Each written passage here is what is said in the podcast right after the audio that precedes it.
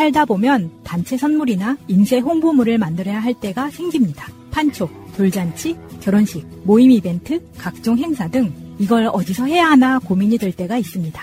갤러리 기프트는 그간 새날에서 광고하면서 단 한 번의 클레임도 없을 정도로 열과 성을 다해왔던 기업입니다.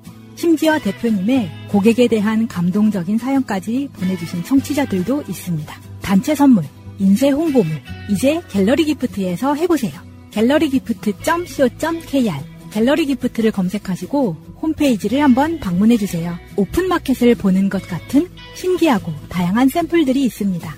인터넷이 불편하시면 문의 전화 1666-5404 1666-5404 새날 듣고 연락했다 하시면 더욱 더 잘해 주실 겁니다.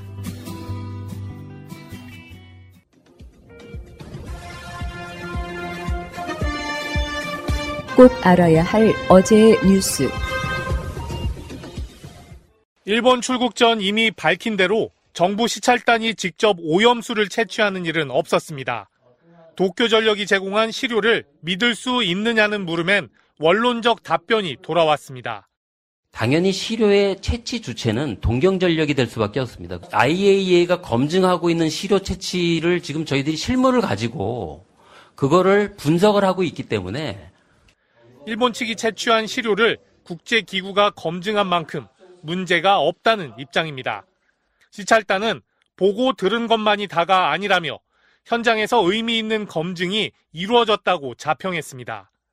저희들이 그 설비들을 눈으로 보고 거기에서 추가 자료를 저희들이 어, 요청을 하고 질의 답변을 한 거고요. 다만 우리가 요구한 자료를 모두 확보한 건 아니라고 설명했습니다. 요청한 자료도 저희들이 이제 음, 빨리 받아야 되는데요. 어, 지금 단계에서는 특정하게 언제쯤이라고 말씀드리긴 조금 이른 것 같습니다. 이 때문에 제대로 된 검증도 못할 바에야 우리 정부가 따로 시찰단을 보낼 이유가 있었느냐는 의문이 남습니다. 우리가 바라고 있는 것들에 대한 얘기가 좀 확실히 돼서 그런 것들이 동의가 됐을 때 갔어야 되는데 조금 서둘러 간 거 아니냐. 더불어민주당은 정부의 시찰단 결과 보고가 오히려 국민의 불안만 증폭시켰다며 후쿠시마 오염수 청문회를 추진해 시찰단의 검증 결과를 따져 묻겠다고 밝혔습니다. MBC 뉴스 박진준입니다. 더불어민주당은 실질적 검증이 부족하고 일본 당국이 알려준 정보를 설명하기 바빴다며 맹탕이라고 혹평했습니다. 또 후쿠시마 오염수와 관련한 자료 확보가 제대로 되지 않았다는 점을 거듭 문제 삼았습니다. 우리 국민의 생명과 안전을 지키겠다는 그런 의지를 전혀 볼 수 없는 활동이었다고 저희들은 그렇게 평가를 합니다. 정의당도 가세했습니다. 정부에 촉구합니다. 아무 의미도 없는 시찰단의 보고서는 폐기해야 합니다. 야권에선 오염수 청문회를 고리로 대여 공세를 예고했습니다. 관련 상임위원회를 중심으로 청문회를 열고 시찰단과 정부 관계자를 국회에 증인으로 불러 세우겠다는 겁니다. 국민의힘은 야당 측이 과학적 근거 없이 정치 공세를 퍼붓고 있다고 비판해왔던 만큼 청문회 추진과 관련해서도 적극 방어에 나설 것으로 관측됩니다. 하지만 민주당은 국제해양법 재판소 제소까지 거론하고 있어 후쿠시마 오염수 방류 문제를 둘러싼 정치권 공방은 당분간 더 달아오를 전망입니다. 연합뉴스TV 이다현입니다. 대통령실은 국가안전보장회의 NSC 상임위원회를 열고 북한의 발사체 발사는 유엔 안보리 결의의 중대 위반이자 심각한 도발이라고 규탄했습니다. 윤 대통령은 NSC 회의에 참석하지는 않았습니다. 아침에 쌌던 짐가방은 아직 그대로 있습니다. 출근 준비를 하다 사이렌 소리를 들었고 일단 짐부터 챙겼습니다. 그런 문자를 처음 받아봐서 일단 짐을 싸고 비상식량 같은 거 싸고 갈 곳은 없고 영문도 몰랐습니다. 출근길 시민들 대부분 비슷했습니다. 윗도리도 다 못 걸친 상태로 그냥 이렇게 걸, 반쯤 뛰는 걸음으로 이렇게 나갔는데 다들 약간 어쩔 줄 모르는 오전 6시 41분 서울시가 첫 경계 경보 문자를 보냈습니다. 별일 아닐 거라 생각했던 시민들도 실제 상황이란 방송이 나오기 시작하자 놀랐습니다. 사이렌 소리가 엄청 크게 울리더라고요. 그러다 보니까 주변에 강아지를 키우는 집들이 많은데 개들이 막 정신없이 짖기 시작하고 한 시민은 대피 준비를 마치고 지하 주차장으로 뛰었습니다. 비닐옷을 입어야 된다 이렇게 나와 있어서 바람막이를 입고 급하게 이제 물이랑 비상식량 같은 것만 112와 119에 문의했지만 연결은 쉽지 않았습니다. 국내 최대 포털 사이트는 접속이 몰려 5분 동안 마비됐습니다. 112랑 119에 처음에 전화를 했어요. 전화를 안 받더라고요. 바로 끊기더라고요. 네이버 키니까 네이버가 안, 된, 안 돼서 인천과 경기도민들도 놀랐고 정작 접경 지역에선 무슨 일인지 어리둥절했습니다. 강화 지역이 제일 가깝고 붙어 있음에도 이제 뭐 재난 문자나 그런 거 전혀 없었고 긴급 문자와 행안부 오발령 안내까지 이 20분 동안 시민들은 혼란스러웠습니다. JTBC 조소입니다. 아침에 쌌던 짐 가방은 아직 그대로 있습니다. 출근 준비를 하다 사이렌 소리를 들었고 일단 짐부터 챙겼습니다. 그런 문자를 처음 받아봐서 일단 짐을 싸고 비상식량 같은 거 싸고 갈 곳은 없고 영문도 몰랐습니다. 출근길 시민들 대부분 비슷했습니다. 윗도리도 다 못 걸친 상태로 그냥 이렇게 걸, 반쯤 뛰는 걸음으로 이렇게 나갔는데 다들 약간 어쩔 줄 모르는 오전 6시 41분 서울시가 첫 경계 경보 문자를 보냈습니다. 별일 아닐 거라 생각했던 시민들도 실제 상황이란 방송이 나오기 시작하자 놀랐습니다. 사이렌 소리가 엄청 크게 울리더라고요. 그러다 보니까 주변에 강아지를 키우는 집들이 많은데 개들이 막 정신없이 짖기 시작하고 한 시민은 대피 준비를 마치고 지하 주차장으로 뛰었습니다. 비닐옷을 입어야 된다 이렇게 나와 있어서 바람막이를 입고 급하게 이제 물이랑 비상식량 같은 것만 112와 119에 문의했지만 연결은 쉽지 않았습니다. 국내 최대 포털 사이트는 접속이 몰려 5분 동안 마비됐습니다. 112랑 119에 처음에 전화를 했어요. 전화를 안 받더라고요. 바로 끊기더라고요. 네이버 키니까 네이버가 안, 된, 안 돼서 인천과 경기도민들도 놀랐고 정작 접경 지역에선 무슨 일인지 어리둥절했습니다. 강화 지역이 제일 가깝고 붙어 있음에도 이제 뭐 재난 문자나 그런 거 전혀 없었고 긴급 문자와 행안부 오발령 안내까지 이 20분 동안 시민들은 혼란스러웠습니다. JTBC 조소입니다. 북한의 우주발사체 발사 직후 행정안전부는 오전 6시 29분 서해 최북단 백령도 일대에 경계경보를 발령했습니다. 3분이 지난 6시 32분 서울에서도 경계경보가 내려졌고 41분엔 위급 재난 문자가 서울 시민과 일부 수도권 주민들에게 전송됐습니다. 서울 지역에 경계 경보가 발령이 됐으니 대피를 할 준비를 하라는 겁니다.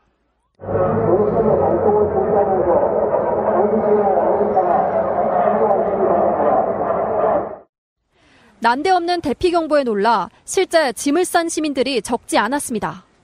집에 있는 생수랑 뭐 햇반, 뭐 라면 정도를 챙겼죠. 죽을까봐 무서워서 울었어요. 서울 바깥의 친지나 지인들의 안부 전화가 걸려오는가 하면 딸들이 강원도 원주에서 사는데 어, 전화가 왔어요. 위급한 상황이라고 뭐 그걸 안 왔냐고 아, 무슨 사고가 나는구나 빨리 대피해야 되구나. 수학여행을 서울로 온 학생들은 황급히 돌아갈 채비를 마쳤습니다. 방에서 짐 싸고 기다리고 있었습니다. 짐이 정리가 하나도 안 된 상태여서 아무거나 조금 담아놓고 캐리어 닫지도 못하고 대혼란 속 20여 분이 지났을까. 이번엔 행정안전부 문자가 날아들었습니다. 서울시의 경계 경보가 잘못된 발령이었단 겁니다. 제일 먼저 했던 말, 말이 아 뭐야 이 말이었거든요. 이런 게 반복되다 보면 사실 정말 뭐 그러면 안 되지만 위험한 일이 있었을 때 많은 피해가 있을 것 같다는 생각이 들거든요. 한 대기업은 만약을 대비해 출근하지 말라고 직원들에게 긴급 공지했다가 다시 황급히 철회하기도 했습니다. 애당초 대피 문자를 받은 직후부터 황당했다는 반응까지 대피를 뭐 어떻게 해야 될지 그다음에 뭐 이게 무엇 때문인지 알아야 어떤 상황인지 아예 인지가 안 되니까 사실은 그 자리에서 아무것도 못했던 것 같아요. 온라인 공간도 답답하긴 마찬가지였습니다. 정확한 정보를 얻으려는 시민들의 접속이 폭주하면서 행안부 홈페이지와 스마트폰 앱은 한때 먹통이었고 포털 사이트 네이버도 접속 장애가 발생했습니다. MBC 뉴스 김정입니다. 이상구 박사님 아니신 분. 자, 언제나 방송 준비하시느라 고생하시는 푸나님, 아차님, 야스님 시원한 얼주가 한 잔 드세요. 얼어 죽어도 아이스. 저는 다른 메뉴로 좀 먹겠습니다. 죄송합니다. 뭘로 드시려고? 녹차로. 녹차? 아, 커피 못 드시죠? 커피 안 먹어요? 커피 먹으면 잠을 못 잡니다. 아, 나보다 나이 더 먹었네. 저 커피 세 잔씩 마시던 사람인데 최근에 두 잔 이상 마시면 잠 못 자요. 그래서 참 나이 먹었던 게 무서운 거더라고. 오늘도 비장한 모습인 푸나님, 마차님, 야스님 응원합니다. 아, 그렇지 않은데? 왜? 그러니까 왜, 왜 비장해야 돼? 모자른 짓거리 하는데. 감사해요. 그렇게 보이셨다면 다행입니다. 뭐 좀 시간 있을 때 좀 건드려 봐요. 내가, 내가 좀 다 읽어드릴 거야. 어. 자꾸 먹다 보면 면역돼요. 예. 푸나님 타이스이버 한 잔 사서 마차님 드리세요. 아, 야, 아, 진짜, 이게 굉장히 빈정상하네. 일부러 그러시는 거죠. 저 뭔가 들었는데 까먹었네요. 저 다수이보. 정말? 네. 마차님도 까먹었잖아요. 네. 다수이보요? 어, 다수이버가 뭔데? 그냥 주신 대로 잘 먹을게요. 어제 미국 주식 배당금 받은 거 마차임 때문에 쏜다. 아, 나 빈정상에서 온. 아, 나 분노의 질주님 한번 만나보고 싶네요. 뭐 주당 0.2달러 이 정도 될 텐데. 자, 알겠습니다. 와, 오늘 세 분 다 깔끔하시네요. 언제는 지저분했다 이 얘기죠? 감사해요. 이게 이제 윤석열 정부하의 어떤 부작용입니다. 다 이제 사람들이 삐뚤어져 가지고. 또 근육 좀 키워야겠죠? 코어류신 비편입니다. 간편한 근육 관리 코어류신 광고입니다. 고객분들의 많은 요청에 코어류신이 2 플러스 1 정기 배송 이벤트를 진행합니다. 탄수화물 위주의 식사로 근육량이 감소하는 우리 가족을 위해 특히 만병의 근원인 근감소증에 취약한 부모님을 위해 간편한 근육 관리 코어류신 정기 배송을 추천드립니다. 코어류신은 간을 거치지 않고 근육으로 바로 흡수되어 근육 생성을 촉진하는 고함량 류신과 퀄리코트 인증 프리미엄 단백질이 균형 있게 배합된 건강식품입니다. 코어류신 하루 두 알이면 귀찮게 많은 양의 단백질을 섭취하지 않아도 효과적인 단백질 섭취가 가능합니다. 믿을 수 있는 전문 제조사와 오랜 기간 준비한 좋은 상품입니다. 자신 있게 추천드립니다. 2 플러스 1 정기 배송으로 추가 증정 혜택과 우리 가족 건강을 모두 챙기세요. 검색창에 코어류신을 검색하세요. 예. 자, 지금부터 내가 이제 갱년기 들어갔다. 하시는 분들 잘 들으세요. 보통 이제 운동 열심히 하시는 분들이 있지. 근데 그 나이대가 보통 60대 이상이야. 근린공원 가면은 나무에 막 치시는 분들 있잖아. 아, 등치고, 뒤로 걷고. 그런 분들은 60대 이상인데, 어중간한 분들이 있어요. 이제 갱년기 막 접어드신 분들. 40대 한 중반부터 시작해요. 40대 중반이 갱년기요? 아, 이제 그때부터 이제 일- 일찍 오는 분들은 내가 알고 있는 사람은 43살에 갱년기 오는 사람도 있어요. 근데 잘 들으시라는 이유가 이 근감소증이 무서운 거예요. 그러니까 여성 호르몬 분비가 줄어들기 시작하죠. 그러면서 이분들은 운동을 안 해놓으면, 그러니까 가임 기간 동안에는 여성 호르몬 때문에 유지를 했어요. 그런데 갱년기가 들어가면서 이제 근육이 감소하기 시작해요. 이상하게 지방은 감소를 안 해. 가만히 있으면 지방은 그냥 계속 늘어나는데 근육은 감소하기 시작합니다. 이게 여- 여기서 말하는 만병의 근원입니다. 근원. 네. 그 원리를 저번에도 우리 야수님이 설명을 해주셨잖아요. 네. 그 원리가 있다고 원리가. 그래서 40대 중반 넘어가신 분들은 단백질 드세요. 그리고 운동하십시오. 격한 운동하지 마시고 하루에 좀 걷고 계단 오르락 내리락 하고 그 정도만 하셔도 충분해요. 어디 무슨 보디빌딩 뒤에 나간다고 막 남성 호르몬제 먹고 막 하시고 그런 거 하지 말고. 그러니까 다른 채널에서 코어 류신 광고할 때 설명하시는 분들이 약간 오해를 하시는 게 있던데 이 코어 류신 자체가 단백질이 아니라 코어 류신은 단백질 합성을 도와주는 거예요. 그러니까 우리가 단백질 먹는다고 파우더도 먹고 맞아. 두유도 마시고 고기도 먹고 하잖아요. 근데 그게 그러니까 이 류신 같은 도움 줄 주는 물질이 없으면 그냥 지방으로 분해돼 버리거나 그냥 똥이 돼 버릴 가능성이 높단 말이에요. 그러니까 그 그냥 그 코어류신을 안 먹었을 때보다 훨씬 더 빠르고 쉽게 단백질로 변환시켜주는 그걸 돕는 게 류신이기 때문에 그러니까 류신하고 단백질이 결합된 상품이에요. 예, 그렇죠. 음. 유신하고 단백질이 결합된 상품이기 때문에 요거 두 알만 드셔도 하루 필요 단백질량은 충분히 공급한다. 물론 열심히 운동하시는 분은 더 드셔도 상관없겠지만 자 그래서 근감소증을 치료 또는 예방하기 위해서 이거 드시고 운동을 적당하게 하세요. 많이 하시면 제가 실망해요. 그냥 운동을 적당하게 하시는 게 중요한데 대표적으로 계단 오르내리기 뭐 이거 하시면 좋을 것 같고요. 그 다음에 스쿼트 하실 수 있다면 하시는 게 좋고 남성분들은 역기라고 하죠. 아령 이런 거좀 드시기 바랍니다. 자 그리고 이런 게 있어. 진짜 스위트한 남자는 내 여자 목마 태우고 앉았다 일어났다 하면 됩니다. 그게 안 돼? 나는 스윗하기 싫어요.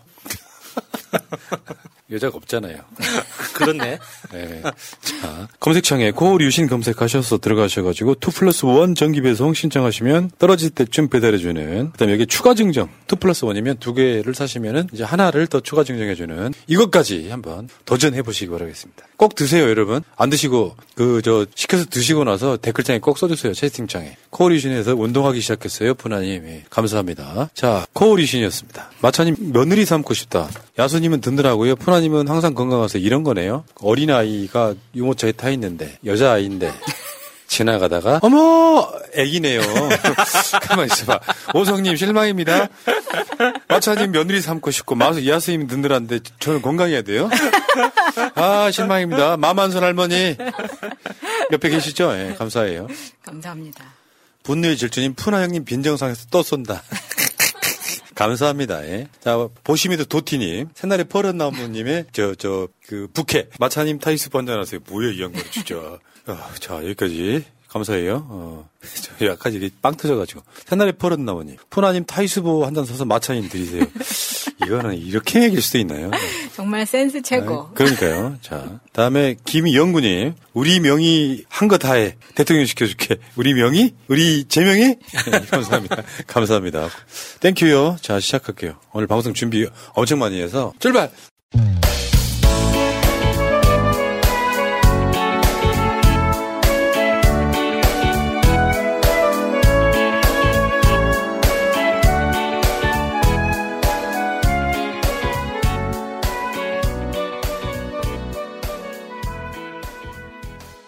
자, 방송 시작하겠습니다. 지금 제 앞에 두 분 나와 계십니다. 마차님, 안녕하세요. 새날의 마차를 맡고 있는 최봄입니다. 뭐 줄 마신다는 썰도 있고. 네. 자꾸 그렇게 생각하신다면 할 수밖에 없죠. 아니, 그러면 근데 소문나. 지가 하면. 근데 정확하게 해명하고 가십시오. 국회에서 한번 국회에서 마이크 이렇게 어, 한번 그 했습니다. 이걸로 기자회견. 흉내낼 수 있어요. 좀? 내려 아니 아니 본인 내려가시면 되죠. 이렇게 해가지고 누가 마이크를 내려도 된다는 이야기를 안 해줘가지고 봐봐요. 미래 중년 권한님 출마하신다고요, 진짜? 그러니까 농담을 하면 안 돼. 정확하게 말하세요. 어제 가장 재미있는 댓글은 마차님 서 있는 거 처음 본다. 야 사실인데 재밌네요. 아니 출마 안 한다는 얘기는 안 하네요. 아, 네, 출마는 할 생각은 없고요. 저는 백화점 편하게 다니고 싶은 사람이기 때문에 그런 걱정 안 하셔도 그러니까 됩니다. 당원 대표로 네. 당원이 거기 들어가 있어야 되는. 자 그리고 그 옆에는 야수님 나와 있습니다. 안녕하세요, 야수입니다. 예, 두 분과 함께 출발하겠습니다. 잊지 않으셨죠? 하트를 꼭 눌러주세요. 오늘도 감사합니다. 나 지금 겁나 피곤해요. 아니 내가 잠든 시간이 새벽 4시쯤 돼요. 근데 그런 날이 있어요. 보통 귀마개 하고 자거든요. 근데 귀마개 중간에 빠졌나 봐. 아, 나 씨, 잠, 잠든 지한 2시간 조금 남았는데 깨버렸잖아요. 근데 그 경보 있잖아요. 오늘 새벽에 올렸던 그 경보는 일상적인 재난 그 알림하고 약간 다르게 강제적으로 그 벨소리가 나잖아요. 맞아. 그러니까 핸드폰에다가 내가 어떤 설정을 해놨든 무조건 강제적으로 소리가 울리도록 하는 그런 방식의 메시지였기 때문에 정말 이렇게 잠에서 안 깬 사람이 거의 없을 거예요. 그러니까요. 그래서 아침에 저도 알람을 잘못 울렸나 하고 그냥 저는 안 보고 그냥 껐거든요. 그러다 보니까 아후 나중에 두 번째 또 올렸잖아요. 예, 진짜 예. 너무 너무 화가 나는 거예요. 근데 두 번째도 저는 내용을 안 보고 그냥 덮어서 진짜 피난을 가는 상황이었으면 저는 그냥 서울을 지켰겠죠. 그러니까 저는 자다가 그 문자를 보고 네. 그러니까 도대체 왜 이 문자를 보냈는지 원인에 대한 설명이 없더라고요. 음. 그러면은 이거 진짜 나가야 되는 건가 아닌가 이렇게 계속 긴가민가 하다가 다시 잠들었거든요. 어. 근데 아니나 다를까 조금 있으니까 다시 문자가 오는데 잘못 보낸 거다. 그렇게 연락이 오더라고요.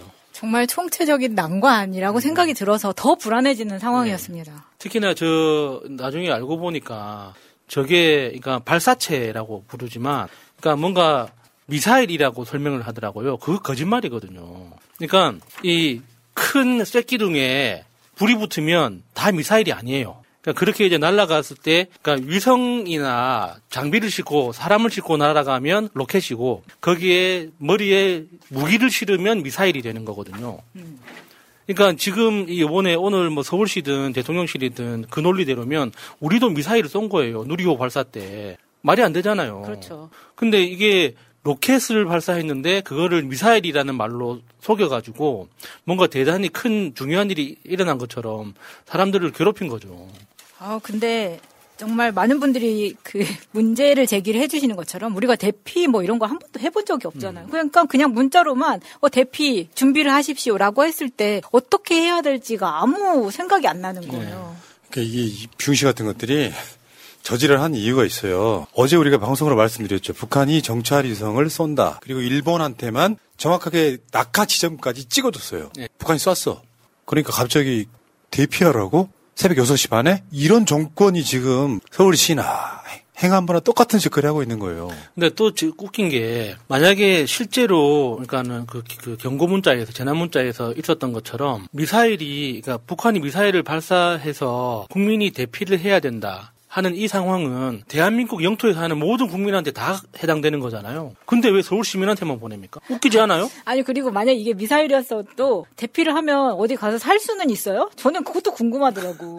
그러니까 미사일이 피하라는 게 아니라 그 미사일이 날아가는 동안 이게 그 로켓이 분리되잖아요. 네, 맞을까 분리될 봐. 때그 떨어지는 낙하물에 대비하라는 거거든요. 근데 그 낙하물의 낙하 지점도 북한이 이미 국제해사기구에 통보를 해뒀습니다. 음. 여기 여기 북임에 또 여기에 떨어질 거라고. 서울 상공은 아니잖아요. 그러니까 지금 서울에서 한 300, 3, 400km 떨어진 곳이에요. 근데 거기에 떨어진다고 서울 시민한테 무슨 피해가 있습니까? 이게 32분에 경계병 경고가 발령됐는데 40분 저, 지나서 또 재난 문자가 옵니다. 완전 개판이에요. 결국에는 이런 생각이 들더라고. 아, 얘네들이 지금 이제 그거 있잖아요. 오늘 전체적인 주제가 그거예요. 겁먹은 개새끼가 너무 시끄럽게 떠드는 거랑 좀 비슷한 거예요. 더군다나 이 책임이 누구한테 있느냐. 서로 떠밀기가 가관이었습니다, 오늘. 그, 이, 이거 보고 있는 분들이 야, 총체적 개판이다. 이런 이야기 하잖아요. 서울시 오발령 대피 문자 행안부 요청으로 발송. 행안부 경계경보 서울시에 이어 서울시 어떤 요청도 한 바 없다. 서울시 경계경보 발령은 수방사 요청. 석포 합참 행안부 서울시 경보 발령은 북 발사 지원 무관. 진짜 총체적 난관 진짜. 아니 그러면 도대체 아. 그 경보 문자의 내용은 또 누가 작성한 겁니까? 그게 분명히 미사일이라는 경- 내용이 있는데. 그러니까 이게 결국에는 다들 대통령실 눈치 보다가 충성 경쟁하다가 이렇게 사고 난 거잖아요. 근데 서울시가 재난 문자 본청서 안 보냈다. 서울시청에서 안 보냈다. 민방공 통제소에서 보낸 듯하다. 물론 오늘 오세훈이 나와 사과까지는 하긴 했는데 뭐 있잖아요. 뭐 안전에 대해서는 뭐 과한 게 없다 이런 얘기를 대통령을 따라하던데 그런 새끼들이 이태원에서는 사람을 그렇게 많이 죽여? 그러니까요. 그러다 보니까 사실 뭐 하와이에서도 그런 일이 있었잖아요. 미사일 발령 오보로 그때도 하와이에서 그 공무원은 해직됐습니다. 서울시에서는 어떻게 할지 궁금합니다. 예. 근데 대피 문자도 골 때리는 게 네. 대피하라고 했으면 어디로 가라고 이야기해 줘야 될 거 아니야. 예. 대피 문자에 그 문자에 대피하는 이유 뭔지도 모르고 예. 실제로 밤에 이거 처음 받은 사람들은 전쟁 난 줄 알았을 거 아니야. 그러니까 이게 경보 문자뿐만 아니라 이게 대민 방송까지 했었다고 네, 하잖아요. 네. 일부 지역에서는 그 방송을 실제로 이제 그 영상을 보니까 정말 무시무시하더라고요. 그러니까 그 안내 방송 내용 자체가 북한에서 미사일을 발사했다. 음. 그리고 이것은 훈련 상황이 아니라 실제 상황이다. 대피해라. 음. 이걸 엄청나게 큰 방- 방송으로 떠들더라고요. 만약에 우리 동네에서 저런 거 나왔으면 저는 진짜 대패닉이었을 것 같아요. 진짜 무서웠을 것 같습니다. 그러니까 일반적으로 서울처럼 그러니까 지하철이 반경 500m 안에 지하철역 하나 정도는 있는 이런 곳에서는 기본적으로 지하철역이 대피소 역할을 하거든요. 그러니까 지하철을 설계할 때. 그 대피소 역할을 감안해서 설계를 하기 때문에 전쟁 시에는 그런 역할도 수행하는데 근데 그런 그런 것조차 안내를 안 해주잖아요. 그러니까 그런 경고 방송을 할 때 이것은 훈련 상황이 아닙니다. 실제 상황입니다. 가까운 지하철역으로 대피를 하십시오. 그런 거 이렇게 를 이렇게 안내를 해야 되는데 실제 상황입니다. 대피하세요. 어디로? 아유 진짜 아, 갈수록 이제 표현이 수위가 높아지는데요. 총체적 개판이에요 진짜. 제가 그 마지막으로 대피 훈련을 했었던 게 회사 다닐 때에 노무현 정부 때였던 것 같아요. 그때 이제 잊을 수가 없는 게 그 대피 장소가 르네상스 호텔이었어요. 역삼동에. 그랬는데 그때는 그러면 우- 만약에 우리 회사 이 건물에서 문제가 생기면 전부 다 르네상스 호텔 어디 부분으로 모여라 이런 게 있었거든요. 근데 그게 우리 회사에서 임무를 정한 게 아니라 정해져서 내려온 거였단 말이에요. 근데 지금 그런 게 있습니까? 저는 들어본 적이 없어요. 저는 지하철로 대피하라 이것도 야승현 때 지금 처음 들었단 말이에요. 원래 지하로 대피하는 거예요. 그럼 급하면 그냥 지하 주차장으로 가도 되는 거죠. 아파트 주차장. 반지하는 안 뭐. 되고요. 반지하는 안 되고 지하로 깊게 주차하라 아니 저 대피하라는 이유가 아주 깊게 들어가야 돼요. 전쟁 나면 지금 이런 이야기도 있잖아요. 이게 북한이 일본한테 예고를 했잖아. 우리 위성 쏘는 거다. 내가 문득 아침에 그런 생각이 들더라니까. 누리호 발사했을 때 북한이 대피했나요? 해석하기 나름인 건 맞지만 그 로켓가 이렇게 그 30도 3시 방향으로 쏘면 미국까지 가는 건 맞, 맞을 수 있는데 문제는 그런 차원이 아니잖아요. 북한도 위성을 쏜 거잖아요. 그래서 지금 북희 남쪽 방향으로 우주 발사체 발사했다 뭐 합참이며 이런 식으로 이렇게 이거 가지고 새벽 꼭두 새벽에 나 잠든 뒤두 시간 만에 피난 가라고 하면 나 지금 그 후로 잠을 못 들어가지고 아주 개 피곤해 죽겠어 아주. 아, 근데 그 경보 메시지가 왔을 때 올리는 그 경고음이 있잖아요. 음. 그게 삼, 진짜 사람 귀를 엄청 그 예민하게 만드니까 맞아요. 잠이 안 깰 수가 없어요, 진짜. 근데 또 정말 위험한 상황이었으면 그렇긴 한데 너무 지금 당황스럽습니다 오늘 자체가. 근데 이게 오보가 많이 있었잖아요 일본에서도. 저는 그래서 이 오보들을 보면서 아 이거 어- 어떤 면으로는 일부러 이용하려는 면에서 안보 위기를 자극한 게 아닌가라는 생각도 들더라고요. 그게 이제 NHK의 그 일본에서 북한 미사일 발사를 하는 오보를 냈다 이런 이게 이제 이게 최근 게 아니고 2018년 건데요. 네 아베 때입니다. 저게 지소미아랑 연관이 있는 거예요. 대한민국이 미- 북한이 미사일을 쏘면 정보를 일본에 줘야 되는데 지소미아 같은 게 안 되는 상황이나 비슷하게 오면 항상 저런 식으로 오보가 납니다, 일본이. 이게 한두 번이 아니었어요. 그래서 그 생각이 든 거예요. 그다음 에 이, 이 이거는 지금 2019년 2019년에 일어난 건데 긴장감을 반영한다. 그러니까 사실 긴장감을 조성하는 거죠. 일본. 근데 이제 이 북한이 위성 발사체 이렇게 발사하기 전에 그러니까 발사 계획을 발표하니까 우리나라하고 일본에서 그 굉장히 경고했죠. 뭐 가만두지 않을 거다. 특히나 이제 일본 같은 경우는 그 발사체를 격추시킬 거다. 이런 표현까지 썼거든요. 근데 격추시킬 거다라는 그 문장의 밑에 보면 발사체 자체를 격추시키는 게 아니라 발사체에서 분리돼 나오는 떨어지는 낙하물을 격추시킬 거다. 이런, 이런 경고까지 했었거든요. 근데 어- 어떻습니까, 오늘? 아무것도 안 했어요. 맞아. 대한민국 정부는 경- 우리 국민들한테, 우리 국민들한테 경고를 날렸고, 일본은 아무것도 안 했습니다. 그러니까 본인이 보면은 뭐 이제 북한이 규제 받고 있는데 제재 받고 있는데 그 발사체를 쏘는 게 위반이다. 그건 맞을 수 있어요. 방향이 직각이 아니고 세시 방향이면 무기가 될 수 있지만 너무 호들갑더러 이거는 일종의 북풍 그런 느낌이에요. 그러니까 북한이 맞아요. 위성을 딱 쏘면 지금부터 이제 뭐 노조라든지 등등 관련해 갖고 사실상 총선 체제에 돌입한 느낌인데 이게 너무 오버해가지고 개욕을 처먹고 있는 상황. 오죽했으면 이번에 새벽 6시 46분에 올라온 SNS 속보 이거 한번 저 야수님 좀 좀 찰지게 좀 읽어줘봐요. 방금 누가 창문 열고 존나 크게, 윤석열 씨발 새끼야! 하고 소리 지름.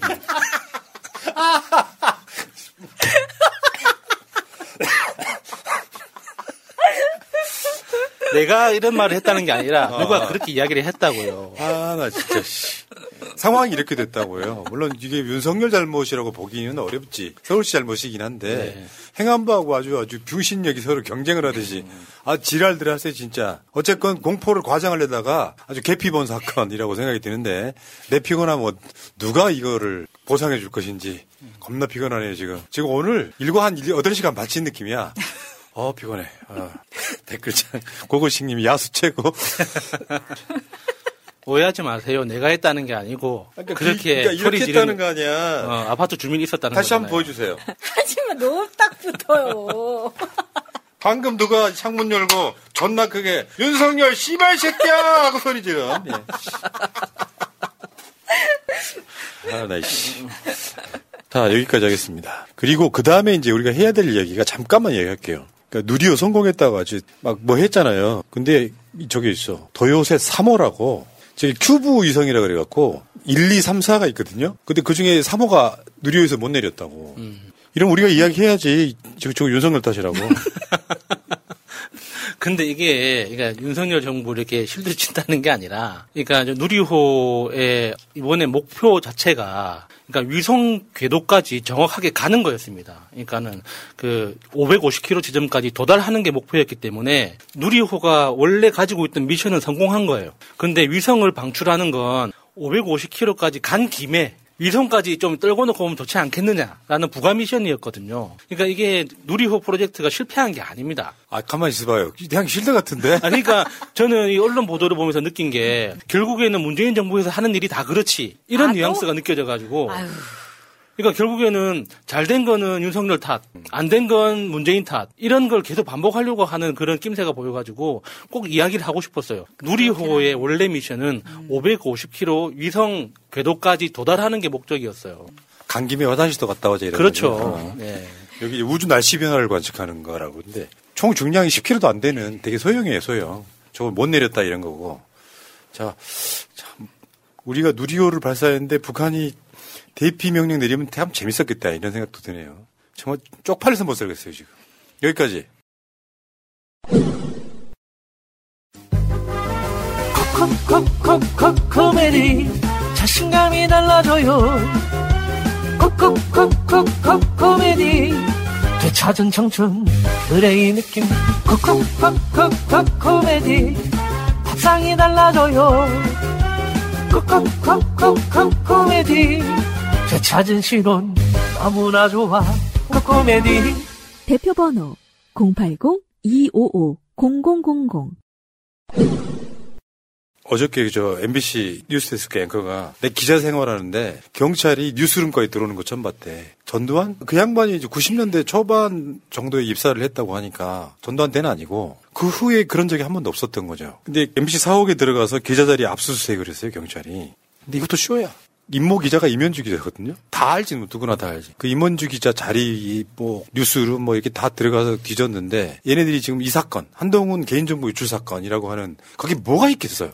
그러니까 한동훈 개인정보가 유출됐다. 그 혐의를 가지고 만약에 압수수색을 한다면 그 임 기자한테서 어떤 거를 뺏어야 될까요?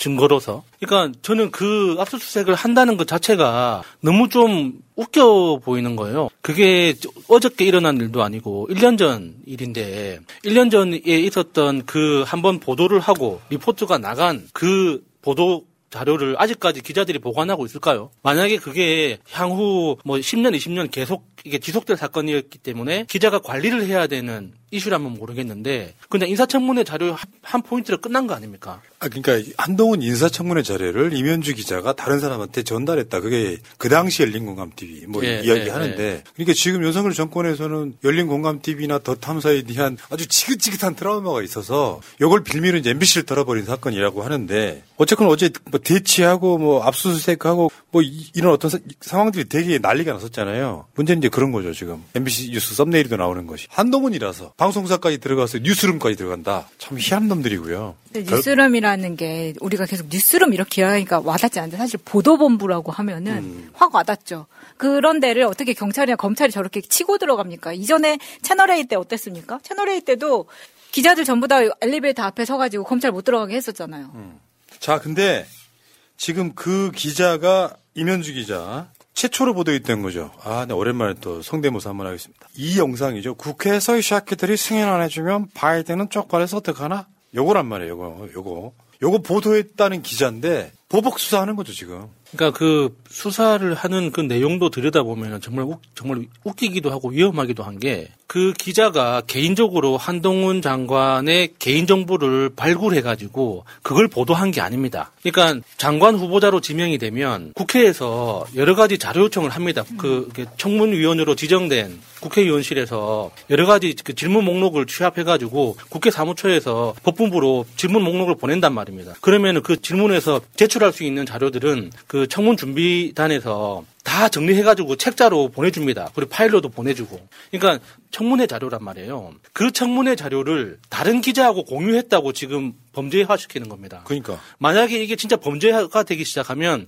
앞으로 청문회 때는 어떤 취재도 못 하게 되는 거예요. 함부로 취재했다가 그거는 국회의원실에서 자- 제출받은 자료인데 국회의원실이 만약에 기자들한테 그 기자 자료를 공유했어. 그럼 그 자체도 범죄가 되는 거예요. 여기서 이상한 거 하나 발견했거든. 뭐냐면 이거를 고발한 사람이 김민석이라고 그 김민석 아니에요.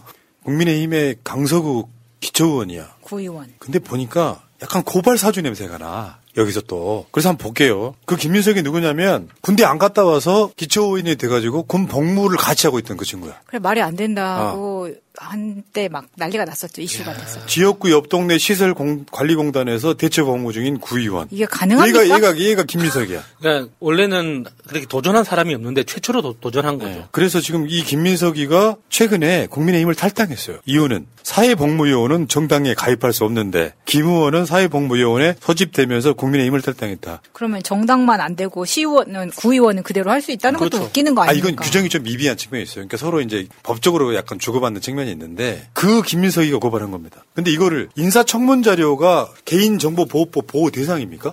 아 그러면은 국회의원들도 싹 다 수사해야겠네요.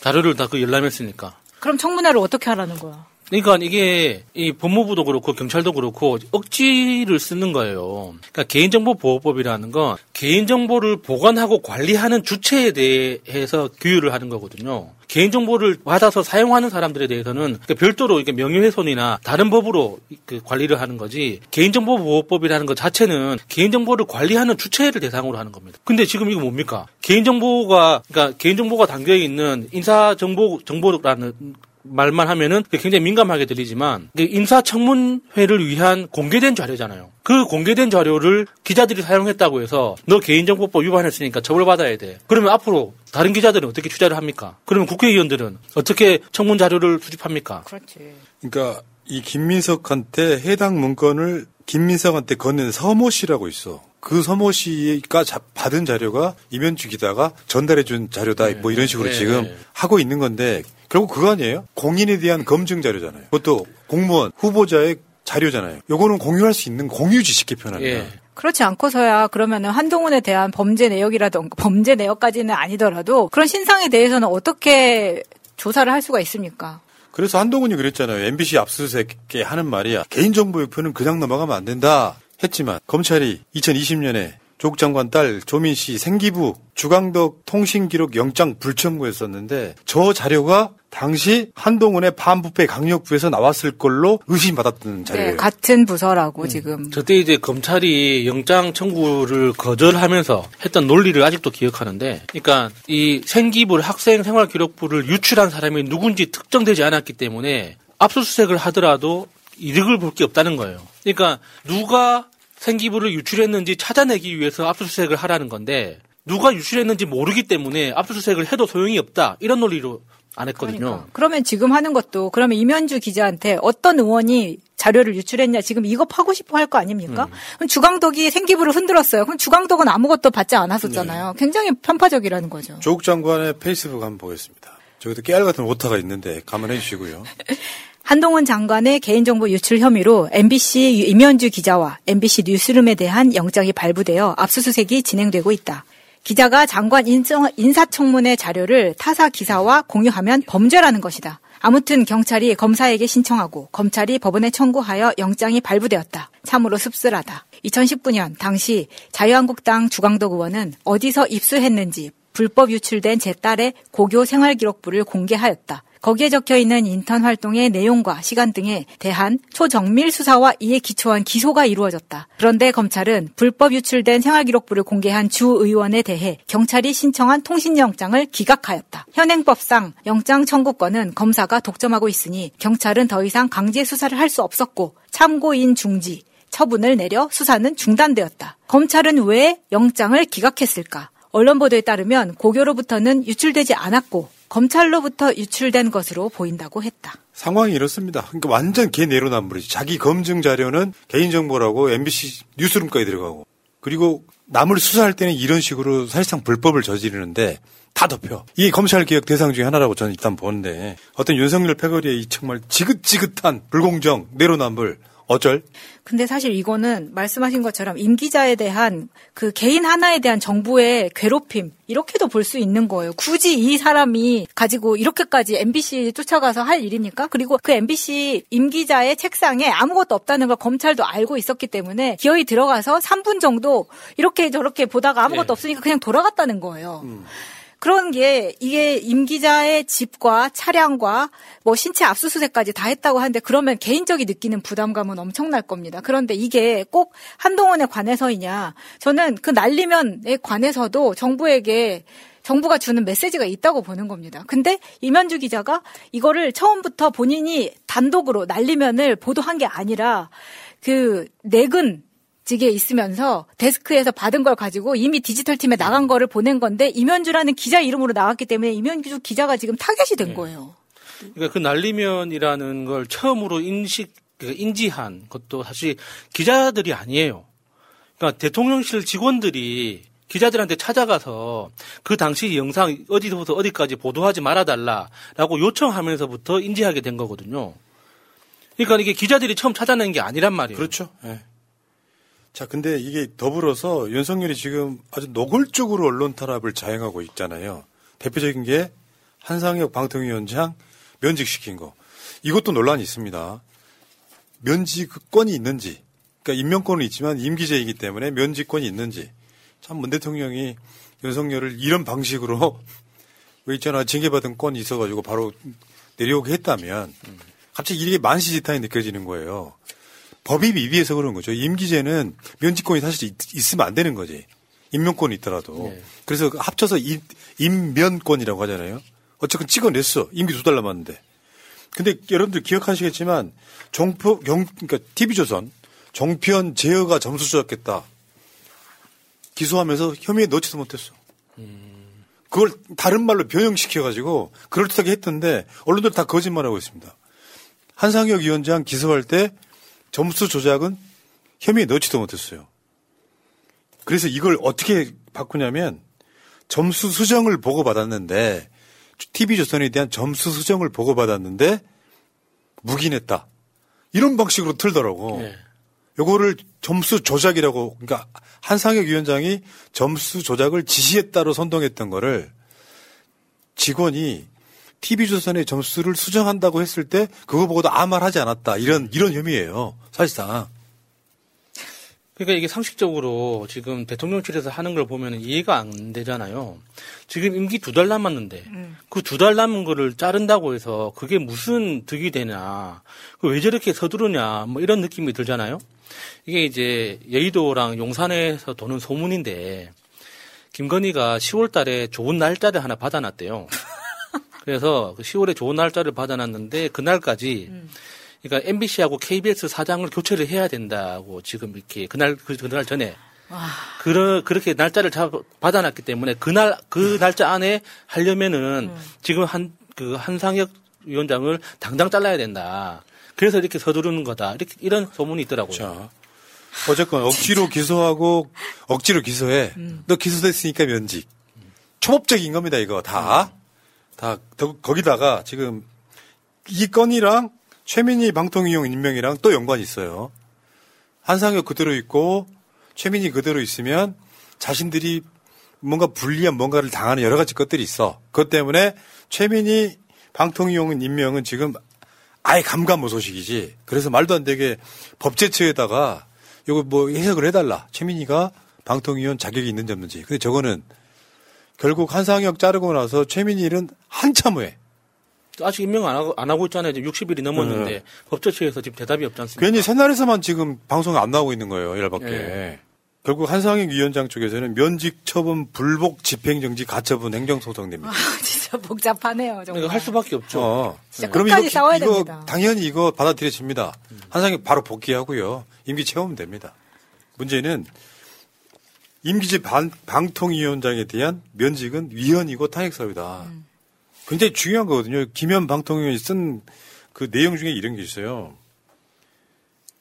기소만으로 성실 의무, 친절, 공정, 품위 유지를 위반했다고 면직한다는 것은 헌법 제27조 4항 무죄 추정의 원칙에 위반하는 행위. 그렇잖아요. 기소만 됐어요. 무슨 유죄가 나온 것도 아니에요. 예. 결국 이거 만약에 기소가 돼서 대법원 판결 나올 때까지 기다려줘야 되는 거예요. 근데 지들이 기소를 해, 억지로. 그리고 기소됐으니까 면직. 야, 윤석열 진짜 놀랍습니다.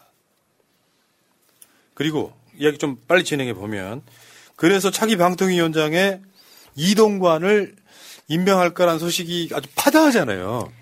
이동관은 언론 장악의 상징 같은 놈이에요. 근데 저 학폭 아들 논란이라고 하는 거 있잖아요. 근데 저 이동관 아들의 학폭이 정순신은 잽도 안 되는 사실 그 더 글로리는 사실 이렇게 옆에 되지도 못할 정도로 엄청난 이야기가 있다고 하더라고요. 그래가지고 이동관 그 아들 취재를 한 기자들이 지금 다 정리해놓고 기다리고 있다고 합니다. 나오기만 하라고. 근데 그 당시 2015년에 이제 2011년에 사건이 발생했고 2015년에 이거 뭐 고발하고 그랬는데 사실상 덮었다 이런 건데 다시 아마 등장하지 않을까 싶어요.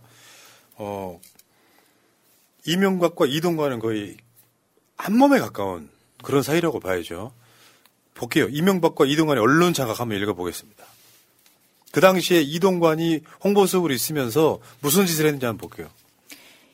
김금수 이사장, 신태섭 이사 등 KBS 이사진 교체, 정현주 KBS 사장 해임, 이명박 캠프 언론특보 김인규 KBS 사장으로 임명, 이명박 캠프 언론특보 구본홍 YTN 사장을 임명, MBC PD수첩 제작진의 검찰 수사 기소, MBC 최대 주주 방송문화진흥회 인사 교체, 엄경 MBC 사장 자진 사퇴와 김재철 MBC 사장 임명, 언론 장악에 저항한 언론인들은 해직과 징계 그리고 부당 전보를 시켰습니다. KBS는 뉴스9 4대강 사업 연속 보도로 마지막 편을 불방시켰고 MBC PD수첩 4대강 편 불방, KBS 출연자 블랙리스트 파문, KBS 김해수 전 청와대 정무비서관 부산저축은행 비리 연루 특종을 무산시켰고요. KBS의 천성관 검찰총장 내정자 의혹 보도의 승인을 거부했습니다. KBS 시사투나잇 미디어 포커스를 폐지시키고 YTN의 돌발 영상을 중단시켰습니다. 2008년 4월 국민일보는 당시 청와대 대변인이었던 이동관 부인의 농지법 위반 의혹을 취재해 보도를 예정이었지만 기사는 출고되지 않아 국민일보 노조는 이 특보가 국민일보 편집국장에게 전화를 걸어 이번 건을 넘어가주면 은혜는 반드시 갚겠다라고 말했다고 밝혔습니다. 요거 빙산의 일각이에요. 얘네들 정특 중에 하나예요. 언론 장악하면 자기들 정권 성공한다고 생각해요. 근데 그 사이에도 국민들의 수준 높아졌거든요. 뻔히 보이잖아요. 이렇게 되면 쟤네들이 언론 장악해서 하는 모든 말들을 믿지 않게 되는 효과를 줘요. 어떻게 이렇게 돌대가리들이 있습니까? 근데 재밌는 게 착착 하나 맞춰지는 게 장재원이 과방위원장이 됐어요. 작년에 정청래 과방위원장하고 장재원 행안위원장을 1년씩 하고 그래서 6월 달 즈음에 서로 또 맞바꾸자 이랬었는데 장재원은 임명이 됐다? 그런데 정청래 위원장은 이따가 딱 그 이야기를 따로 하겠습니다만 정청래 위원장은 임명이 안 됐어요. 문제, 물론 문제는 장재원이 방송 장악의 한 축 역할을 할 것이다. 그렇죠. 이런 거예요. 그게 들어간 이유가 그런 거 아니겠습니까? 이거 윤핵관의 하나로서 지금 과방위원장에 집어넣고 한상혁 날리고 이동관 방통위원장 넣고 방송 장악하겠다는 의지를 제대로 보여주고 있는 거예요. 방통위원회, 방통통신심의위원회, KBS, MBC, 네이버, 다음 여기까지 어떤 법적인 측면 근데 사실 생각보다 어려울 거예요. 왜냐하면 의석수가 있기 때문에 장재원 들어가도 뭐 못하겠지만 제가 봤을 땐 이런 식으로 국회 한쪽 맞추고 저쪽에 이동관 방통위원장 임명하고 이렇게 계획대로 되겠지만 저는 그게 윤석열이 몰락하는 길 중에 하나다. 저는 그렇게 봅니다. 자, 알겠습니다. 여기까지. 이 부분 한번 보세요. 언론 헤드라인입니다. 연합뉴스. 저거 보면 시, 시각적으로 뭘 보겠어요. 윤관석 의원이 경쟁 캠프에서 금품 정보에 돈 봉투 살포 결심. 그러니까 제가 항상 하는 이야기지만 앞에 검이라고 붙이고 따옴표를 붙인다고 해도 사람들 뇌에다가는요 윤관석 의원이 경쟁 캠프에서 금품을 뿌린다더라는 정보를 듣고 돈 봉투 살포를 결심했다라고 보일 수밖에 없는 전통적인 스킬 중에 하나죠. 검찰이 주장인데 저거를 저런 식으로 헤드라인 쓰면 그렇게 보인다는 거예요. 야, 무슨 헤어질 결심도 아니고 돈 봉투를 살포할 결심이라고 검찰이 주장했다는 내용이에요. 근데 저 기사를 자세히 읽어보면 진짜 실없는 웃음이 실실실 새어 나옵니다. 음. 말도 안 되는 이야기들을 진짜 영화 그 시나리오도 아니고 너무 어이없게 창작을 했더라고요. 특히나 제일 우- 그 웃겼던 장면은 국회 소회의실에서 돈 봉투 10개를 의원들한테 나눠줬다는 겁니다. 국회 소회의실 우리는 모르니까 야수님이 설명해 주세요. 아니 기본적으로 국회라는 공간 자체가 국회의원이 하- 해야 될 일을 효율적이고 빠르게 할 수 있도록 설계가 돼 있지 않습니까? 그러니까 국회 소회의실이든 대회의실이든 상임위원회 회의실이든 어디든지 간에 국회의원이 들어갈 때 손에 뭘 들고 들어가는 일이 없습니다. 해봤자 핸드폰? 안 그러면 작은 손가방? 이 정도만 들고 들어가지 어떤 소지품이나 물건을 가- 들고 들어갈 일이 없어요. 회의실 안에 들어가면은 회의 자료 다 있고 노트북이 있고 보좌진들이 다 기- 기다리고 있는데 내가 왜 손에 물건을 들고 들어갑니까?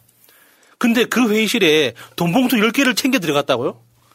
그러면은 돈봉투 10개를 챙겨 들고 들어가는 그 과정에 수십 개 깔려 있는 CCTV에 그게 안 찍혔겠습니까, 그게? 그게 말이 돼요, 그게? 거기는 민주당만 들어오는 게 아니라면서요. 또. 그렇죠. 공개된 공간인데 거기에 국회라는 공간이 그 CCTV가 얼마나 많이 깔려 있겠습니까? 철저한 보안을 위해서. 그러면 그 모든 CCTV를 피해서 갔다는 뜻이잖아요. 근데 이, 이놈들이 지금 일타 쌍피 이런 걸 노리는 거거든. 맞아요. 네. 다른 후보 캠프에서 돈을 금품을 제공했다라는 이야기를 듣고 돈을 마련해 가지고 돈을 뿌렸다 이런 이야기거든요. 그럼 뭐요? 다른 캠프도 다른 조지겠다. 캠프도 지금 그 당시 홍영표 캠프, 우원식 캠프까지 지금 불똥이 튀고 있는 거예요.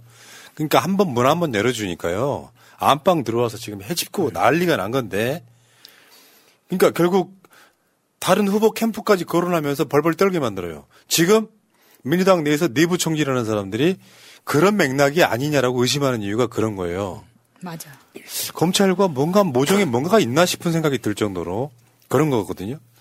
아까 야수님 이야기한 것처럼 국회 외통위 소위실에서 돈 봉투를 줬다. 이거랑 똑같은 맥락이 뭐냐면 송영길 후보 캠프 대전 무슨 캠프가 있었어. 예, 예. 거기에 대전 시의원인 가신 분이 그랬잖아요. 현실적으로 거기서 돈 봉투 나누는 건 불가능하다 이야기했었잖아요. 불법적인 것을 인지하고 있는 돈 봉투라면 누가 그거를 공개적으로 외통위 소회의실에서 봉투를 주냐. 이것 자체도 100% 조작이다 이런 얘기가 나오는 거죠. 거기다가 금액도 너무 어이없는 거예요.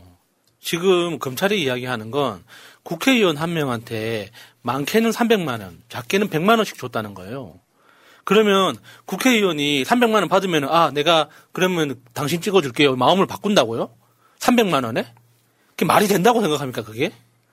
아니 그 최소한 소설을 쓰려면 뭐 국회의원 한 명당 뭐 3억씩 줬다 이 정도는 해야지 이야기 또뭐 그, 그, 그 림이 나오는 거지 300만 원이 뭡니까 300만 원? 그러니까 우리가 알고 있는 맥락은 표를 매수하기 위해서라고 하는 것은 검찰의 주장이고 우리가 알고 있는 맥락은 그게 사실이라고 한다면 지금 대의원제 폐지 이야기에 그 이야기가 나오지 않습니까? 대의원들이 표를 너무 많이 갖고 있는 상태. 여러분 아마 이번에 우리 최고위원 당대표 뽑을 때도 보면은 특정 정치인은 오래 하신 분은 대의원표 많이 나오는 거 보셨잖아요. 막판에 가면. 그래서 그 대의원들한테 뭐 밥 산다는 정도라고 우리가 사실이란 맥락을 그렇게 이해하고 있었지. 네. 검찰의 주장은 막 100만 원 주고 300만 원 뿌려 가지고 국회의원 표 매수한다는 건 상식적으로 불가능한 얘기잖아요. 있을 수 없는 얘기고, 어, 더군다나 이 사건은 현역 국회의원이잖아요. 증거인멸이나 도주의 우려가 없습니다. 근데 그걸 어떤 식으로 핑계를 잡냐면 핸드폰 바꿨다. 예를 들면 송영길 대표가 저 프랑스에서 들어오면서 핸드폰 바꿨다. 그게 한동훈의 검찰이 한 소리예요. 아이폰 비번 한동훈의 검찰이. 왜냐면 뭐가 들어 있어서가 아니라 핸드폰 바꾸는 건 누구나 다 기본입니다. 그래서 별건 수사 100% 들어갈 거 알고 뭘 트집 잡을지 뭘 모르는 팁 잡지 모르기 때문에 그건 기본 중에 기본이에요. 그건 방어권이라고. 한동훈 지가 그랬잖아. 아이폰 비번 안 까는 건 헌법이 정한 방어권이라고. 그래 놓고 요걸 빌미 삼아서 증거인멸 도주의 우려가 있다고 구속영장 청구해서 국회에 보고된 거 아니에요. 그러니까 아까 연합뉴스의 헤드라인에서도 보셨다시피 사실 연합뉴스가 검찰발 이야기를 받아쓰기 한 거랑 마찬가지잖아요. 따옴표로. 그 안에서 경쟁 캠프라고 이야기하는 홍영표 우원식 캠프까지 다 돈봉투를 줬다라는 메시지를 국민한테 주면서 이거 봐라 민주당 지금 다 연루되어 있어 라고 이야기하고 싶은 겁니다. 결국 민주당 흔들기예요, 검찰이. 여기서 강력하게 저항하지 않으면 계속 치고 들어올 거예요. 안방 유린한다니까? 안방 들어와서 안방 차고 아랫목에 눌러 앉아가지고 밥 차려오라고 할 새끼들이에요. 그래서 여기서 저항을 해야 된다는 거죠. 더 나가 볼까요? 양분한 변호사? 민주당 법률위원장? 이것도 골 때리는 거예요. 구속영장 신청했어. 근데 이거 보면 뭔가 이상하지 않아요, 여러분? 헤드라인부터가 변호사가 고액의 수임료를 받았는데 구속 사유가 됩니까? 더군다나 사건 무마 한 적 없다. 설사 있었다고 치더라도 변호사가 선임된 변호사가 이거 기소 안 되게끔 만드는 거는요. 변호사가 능력 있는 걸 거 아니야. 근데 양분한 변호사, 양분한 법률위원장은 사건 무마 같은 건 한 적이 없다고 강력하게 반발하고 있어요. 그래서 혼자 1인 시도 했잖아요. 근데 왜 양분남 저 변호사가 저렇게 탄압을 받느냐? 원인은 윤석열 검찰총장 시절에 반발하고 나온 검사이기 때문에 그런 그렇죠. 거죠. 검- 고검장 출신이죠.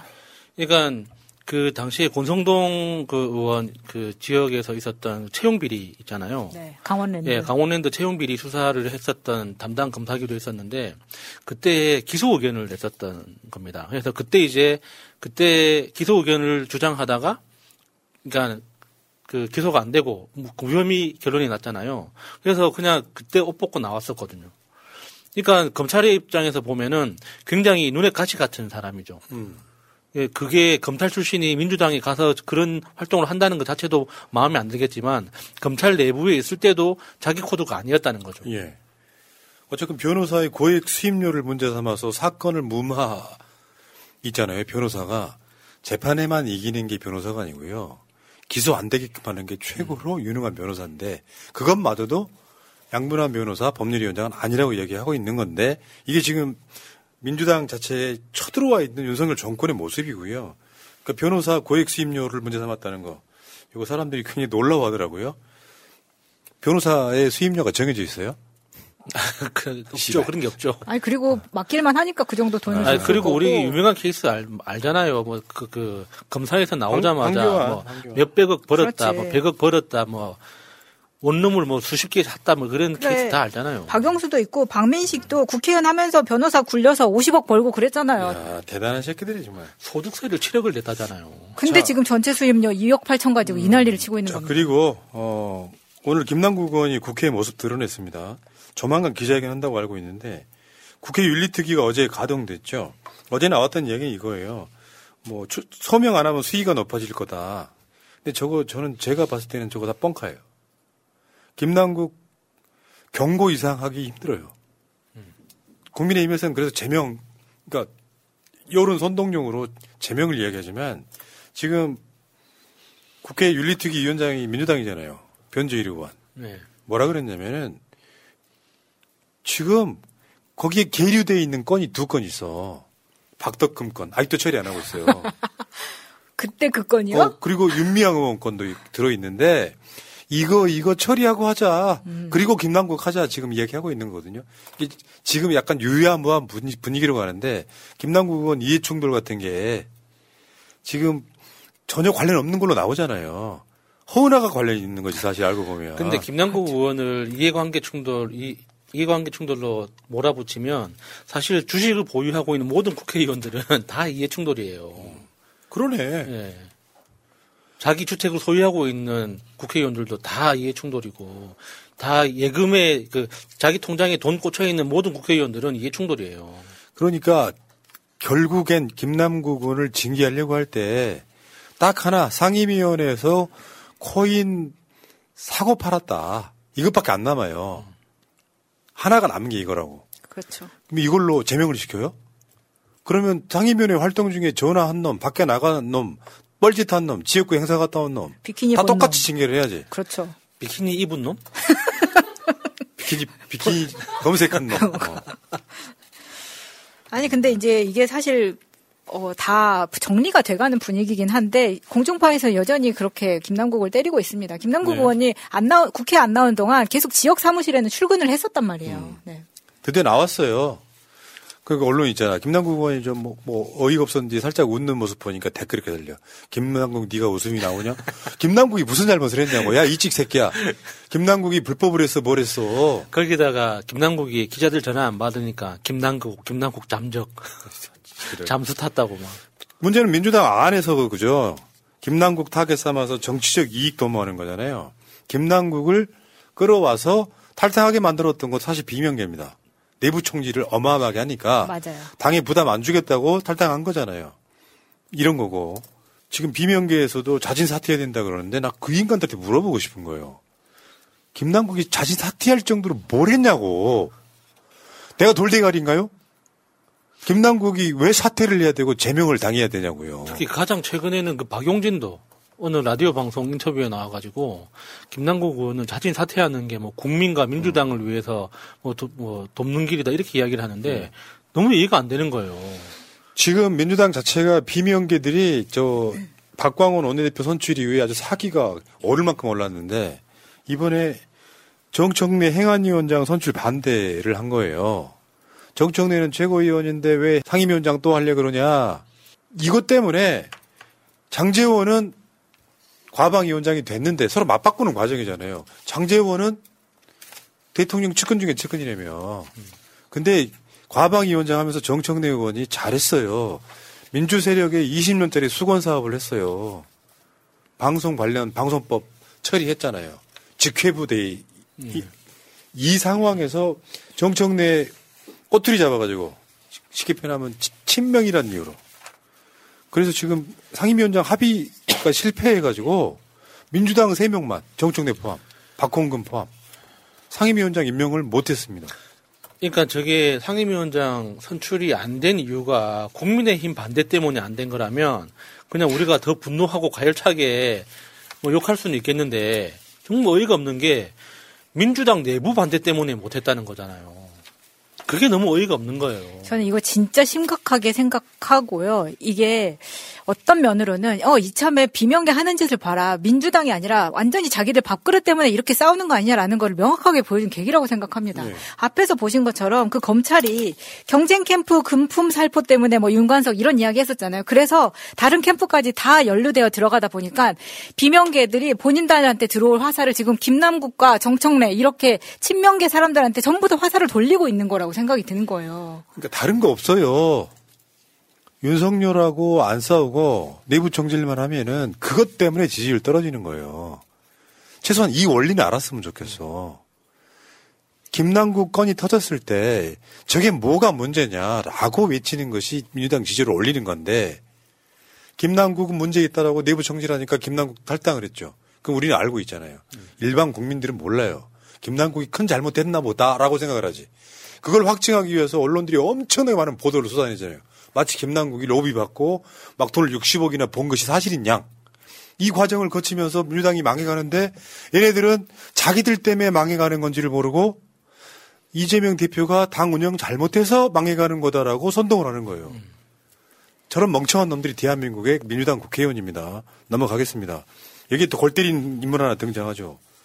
그 김용민 의원한테 직접 사과한 게 아니라 방송으로 사과했다는 이런 이상한 종천 하나 등장했죠. 뭔 사건이냐면은 의원총회 할 때 김용민이 김용민 의원이 김남국도 청년인데 왜 보호 안 하냐 뭐 이런 이야기를 했다고 해요. 그러니까 조홍천이 조, 조선일보과 인터뷰에서 그 이야기를 했죠. 김용민 의원이 입으로 똥을 쌌다. 저기 조정긴 입에 보- 볼 필요는 별로 없고요.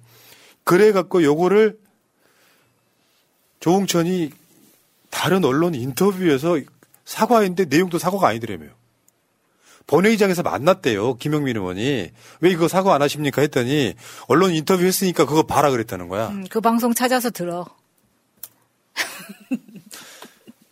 정말 상식적으로 이해가 안 되지 않습니까? 그냥 나는 뭐 할 말 한 거다라고 이야기를 하든지 형식적으로라도 죄송하게 됐습니다. 그냥 한마디만 하면 되는 걸 끝까지 안 하는 건 진짜 이거는 똥꼬집밖에 안 되는 거 아닙니까? 근데 같은 남양주의 지역구를 두고 있는 국회의원들끼리 이렇게 하는 것도 참 보기 좋은 모습은 아니에요. 그런데 둘이 얼마나 사용 불편하겠습니까? 근데 꼭 이렇게 해야 되는 건지. 아니, 불편한 거 신경 끄세요. 엄청 불편하고 냅둬. 멘탈 센 사람이 이기는 거야. 싸워서 이겨주세요, 김용민 의원님. 그러니까 아유. 자, 개딸 악마화 하고 있죠. 지금 대의원제 폐지도 반대하고 있어요. 그거 하나 설명해 드릴게요. 용어의 차이. 민주당을 바꾸려면 개혁을 해야 돼요. 근데 비명계에서 뭐라고 하냐면 쇄신이라고 합니다. 쇄신과 개혁의 차이. 개혁은 이 가죽을 벗겨내는 거고 쇄신은 깨끗하게 닦는 거잖아요. 개혁이 더센 문제는요, 거네. 무엇이 중요한지를 몰라 이것들이. 이 우리가 여당일 때는 여당이 썩어 간다 그러면 비판할 수 있는 거예요. 그래야 건강한 정당인 건데 윤석열이 저렇게 개질을 하고 있음에도 불구하고 윤석열과 안 싸우고 당 대표만 흔들어. 이재명 대표 물러나라고요? 어, 어저께인가 보니까 뭐 언론이 그 팩트 체크 했더만 다시 한번 말씀드릴게요. 이재명 대표 물러나고 혹시나 이낙연 등장하잖아요. 민주당 끝나요 그냥. 왜냐하면 이낙연 자체가 이재명을 저렇게 만든 주요 공신 중에 한 명이잖아. 그쪽 입장에서 보면. 근데 그 쉽게 표현하면 그들은 이재명을 악마화하려고 노력했지만 지금 악마화되어 있는 사람은 이낙연이에요. 그러니까 대체제가 될 수 없다고. 이재명 지지하는 77.77%는 당을 떠난다고 보시면 돼요, 마음에. 그러면 윤석열 좋은 일 시키는 거지.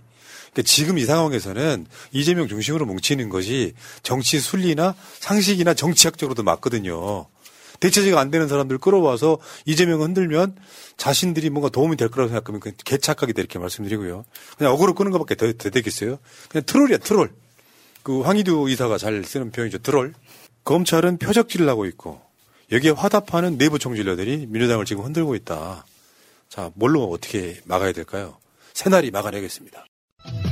세상은 오지경 조지경 속이다 결혼 기념일이라고 남편이 꽃을 사왔더라고. 아, 행복하겠다, 언니. 차라리 돈으로 주지. 먹을 수도 없고, 나중에 버리기도 힘들고 말이야. 그러나 마음을 전할 때 꽃보다 좋은 것은 없습니다. 인생에 있어서 돈이 전부는 아닙니다. 꽃은 기쁨과 슬픔을 함께합니다. 새가 날아든다와 연대하는 전국 꽃배달 자미원 꽃집. 010-3608-7576 여보, 고마워. 안녕하세요. 반갑습니다. 어, 더불어민주당 후쿠시마 원전 오염수 해양저지 대책위원회 어, 위원장을 맡고 있는 위성건 의원이고요. 오늘 기자회견은 저지 대책위원회 차원에서 하도록 하겠습니다. 오늘 함께 해주신 분은 양희원 의원님, 그리고 윤영덕 의원님, 그리고 윤준병 의원님이 함께 하셨고요. 어, 대책위원회 차원에서 어, 오늘 관련되어진 논평을 하겠다는 말씀을 드리겠습니다. 어, 오전 11, 11시죠? 10시 30분에 어, 시찰단 관련되어서 정부 발표가 있었는데요. 그에 따르는 대항이고요. 어, 저희들이 어, 기대했던 것 이상을 해오지 못한 것 같습니다. 저희들이 우려했던 그 모습 그대로 돌아와서 어, 얘기를 하고 있습니다. 어, 내용은 없고 아무것도 없는 그래서 일본 가서 시연하고 있는 것을 어, 살피고 구경하고 얘기 듣고 설명 듣고 온 이야기밖에 없었습니다. 국민들이 우려하고 있는 우리 국민의 생명과 안전을 지키겠다는 그런 의지를 전혀 볼 수 없는 활동이었다고 저희들은 그렇게 평가를 합니다. 어, 모든 문제는 향후로 넘겼고요. 구체적으로 어, 구체적 시료 IAEA가 도쿄 전력이 제공한 어, 시료를 가지고 어, 그것을 뭐 갖고 있다고 얘기를 하고 있지만 그 시료가 사실은 이제 방 그 알프스 처리 전 거인 것 같지는 않습니다. 그 이후에 처리되어진 시료를 바탕으로 해서 점검을 하고 있다고 얘기를 들었는데요. 그 실망이 예, 큽니다. 그리고 국민들의 우리가 커졌습니다. 관련되어서 저희들 논평을 발표하도록 하겠습니다. 윤석열 정부의 뒷북 대응만 확인시켜준 정부 시찰단 결과 발표, 국민 안전도 일본에 맡길 것인가? 지난 5월 21일부터 5박 6일간 후쿠시마 원전 오염수 해양 방류를 점검하기 위해 일본 현지를 다녀온 정부 시찰단이 오늘 현지 시찰 결과를 발표했다. 한마디로 고양이에게 생선을 맡기고 온 뒷북만 요란한 시찰단이었음을 스스로 자연한 꼴이다. 후쿠시마 원전 오염수 정화의 필수적인 장비 시설인 측정, 확인 설비, 이송, 희석, 방출 관련 설비는 단 이틀에 불과한 현장 점검 일정으로 대부분 유관 확인과 현장 질문, 기록지 확인에 그쳤다. 그동안 지적되었던 후쿠시마 원전 오염수 원 자료에 대한 확보도 지금까지 없었다는 것이 역시 확인되었다. 시찰단은 이번 현장 방문에서 도쿄 전력 측에 다액종 제거 설비인 알프스 전후 농도 원 자료를 요구하고 확보했다고 밝혔다. 하지만 이마저도 64개 핵종에 대해서는 연간 1회만 농도 분석을 수행하는 것으로 확인되어 일본 측 데이터의 신뢰성에도 의문이 생길 수밖에 없다. 문제는 이번 시찰당 방문은 시기적으로, 시기적으로도 매우 늦었으며 실질적인 검증조차 빠져서 일본에게 후쿠시마 원전 오염수 해양 투기의 면제부를 줄 것이라는 비판을 피하기 어렵다는 점이다. 부족한 일정으로 시찰단은 후쿠시마 원전 오염수에 대한 결론을 도쿄전력 측, 어, 측에 요청한 자료를 추가로 조사한 후에 발표할 예정이라고 밝혔다. 하지만 7월 방류를 앞두고 시료 채취도 못한 상황에서 안전성 검증을 어떻게 하겠다는 것인가?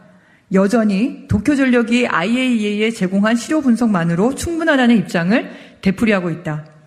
제대로 된 검증조차 없었던 시찰단의 파견으로 오히려 일본 정부는 한국 측에 후쿠시마 원전 오염수에 대한 공개를 했다는 명분을 얻게 되었다.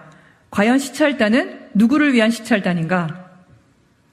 국민의힘 성일종 우리 바다 지키기 TF 단장은 그동안 일본의 후쿠시마 원전 오염수 자료가 동경전력 홈페이지에 모두 공개되어 있다며 일본 정부와 동경전력의 주장을 똑같이 되풀이해왔다. 하지만 시찰단의 결과 발표로 시료 채취를 하지 못한 것은 물론이고 그동안 원자료도 확보하고 있지 못했다는 것이 확인되었다. 성일종 우리 바다 지키기 TF 단장에게 묻겠다. 원자력 안전위원회는 그동안 무슨 자료를 분석했다는 것인가? 우리 대책위원회는 그동안 수차례 윤석열 정부가 자료 확보도 하지 못했다는 사실을 지적해 왔다. 성일종 단장은 원자력 안전위원회가 원자료도 확보하고 있지 못했다고 어, 하는 것도 모르면서 어, 이런 탄원을 하고 있는 것이다. 일본 정부 입장을 대변해서 선동 왜곡한 것은 국민의 힘인 것으로 밝혀졌다. 윤석열 정부와 국민의힘은 그동안 일본 정부의 입장에서 국민의 안전을 저버린 발언들에 대해 사과하고 반성하라. 더불어민주당 후쿠시마 원전 오염수 해양 투기 저지 대책위원회는 뒷북 시찰단의 향후 분석 결과를 어, 결과 발표를 한치 의혹 없이 검증해 나갈 것이다. 국회 차원의 청문회를 통해 국민에게 모든 과정과 결과를 소상히 밝히고 후쿠시마 원전 오염수 해양 투기 저지에 필요한 조치를 할 수 있도록 최선을 다할 것이다. 2023년 5월 31일 더불어민주당 후쿠시마 원전 오염수 해양 투기 저지 대책 위원회 더불어민주당 최고위원이고 노동존중실천단 단장 서영교입니다. 정말 있을 수 없는 일이 벌어졌습니다. 윤석열 정권은 독재 정권입니다. 폭력 정권입니다. 검찰을 하수인으로 두고 이제는 경찰까지 조정해서 우리 평화적인 그리고 집회 시위의 자유를 말살해 가면서 노동자들을 탄압하고 있습니다. 급기야 금속노련 우리 위원장을 경찰들이 폭력적으로 제압하면서 수갑을 뒤로 채운 채 엎어뜨리고 무릎으로 얼굴과 몸 사이에 있는 목을 진 누르는 엄청난 폭력적인 진압 행위를 자행했습니다. 그러더니 오늘 새벽에는 농성을 하고 있는 금속노련 사무총장 관련해서 곤봉을 휘둘러 대면서 머리를 쳐서 머리에서 피가 흐르는데도 불구하고 강제로 진압하는 행위가 벌어졌습니다. 있을 수 없는 일이 벌어졌습니다. 이와 관련해서 저희들이 급하게 더불어민주당 노동존중실천당 의원님들과 그리고 또 우리 의원님들 을지로위원회 환노위 그리고 우리 더불어민주당 의원님들과 한국노총에서 그리고 노동위원회에서 함께 왔습니다. 국민 여러분 똑똑히 봐주십시오. 그리고 문제 제기해 주십시오. 헌법 21조에는 모든 국민에게 험, 집회 및 시위의 자유가 있다라고 되어 있습니다. 헌법 21조에 집회와 시위의 자유를 보장해 주고 있습니다. 그리고 집시법 3조에는 평화로운 집회 관련해서 폭력적인 진압을 해서는 안 된다라고 되어 있습니다. 그럼에도 불구하고 윤석열 정권은 윤석열 대통령의 지침 하에 경찰이 폭력적으로 피를 부르는 곤봉질을 해댔습니다.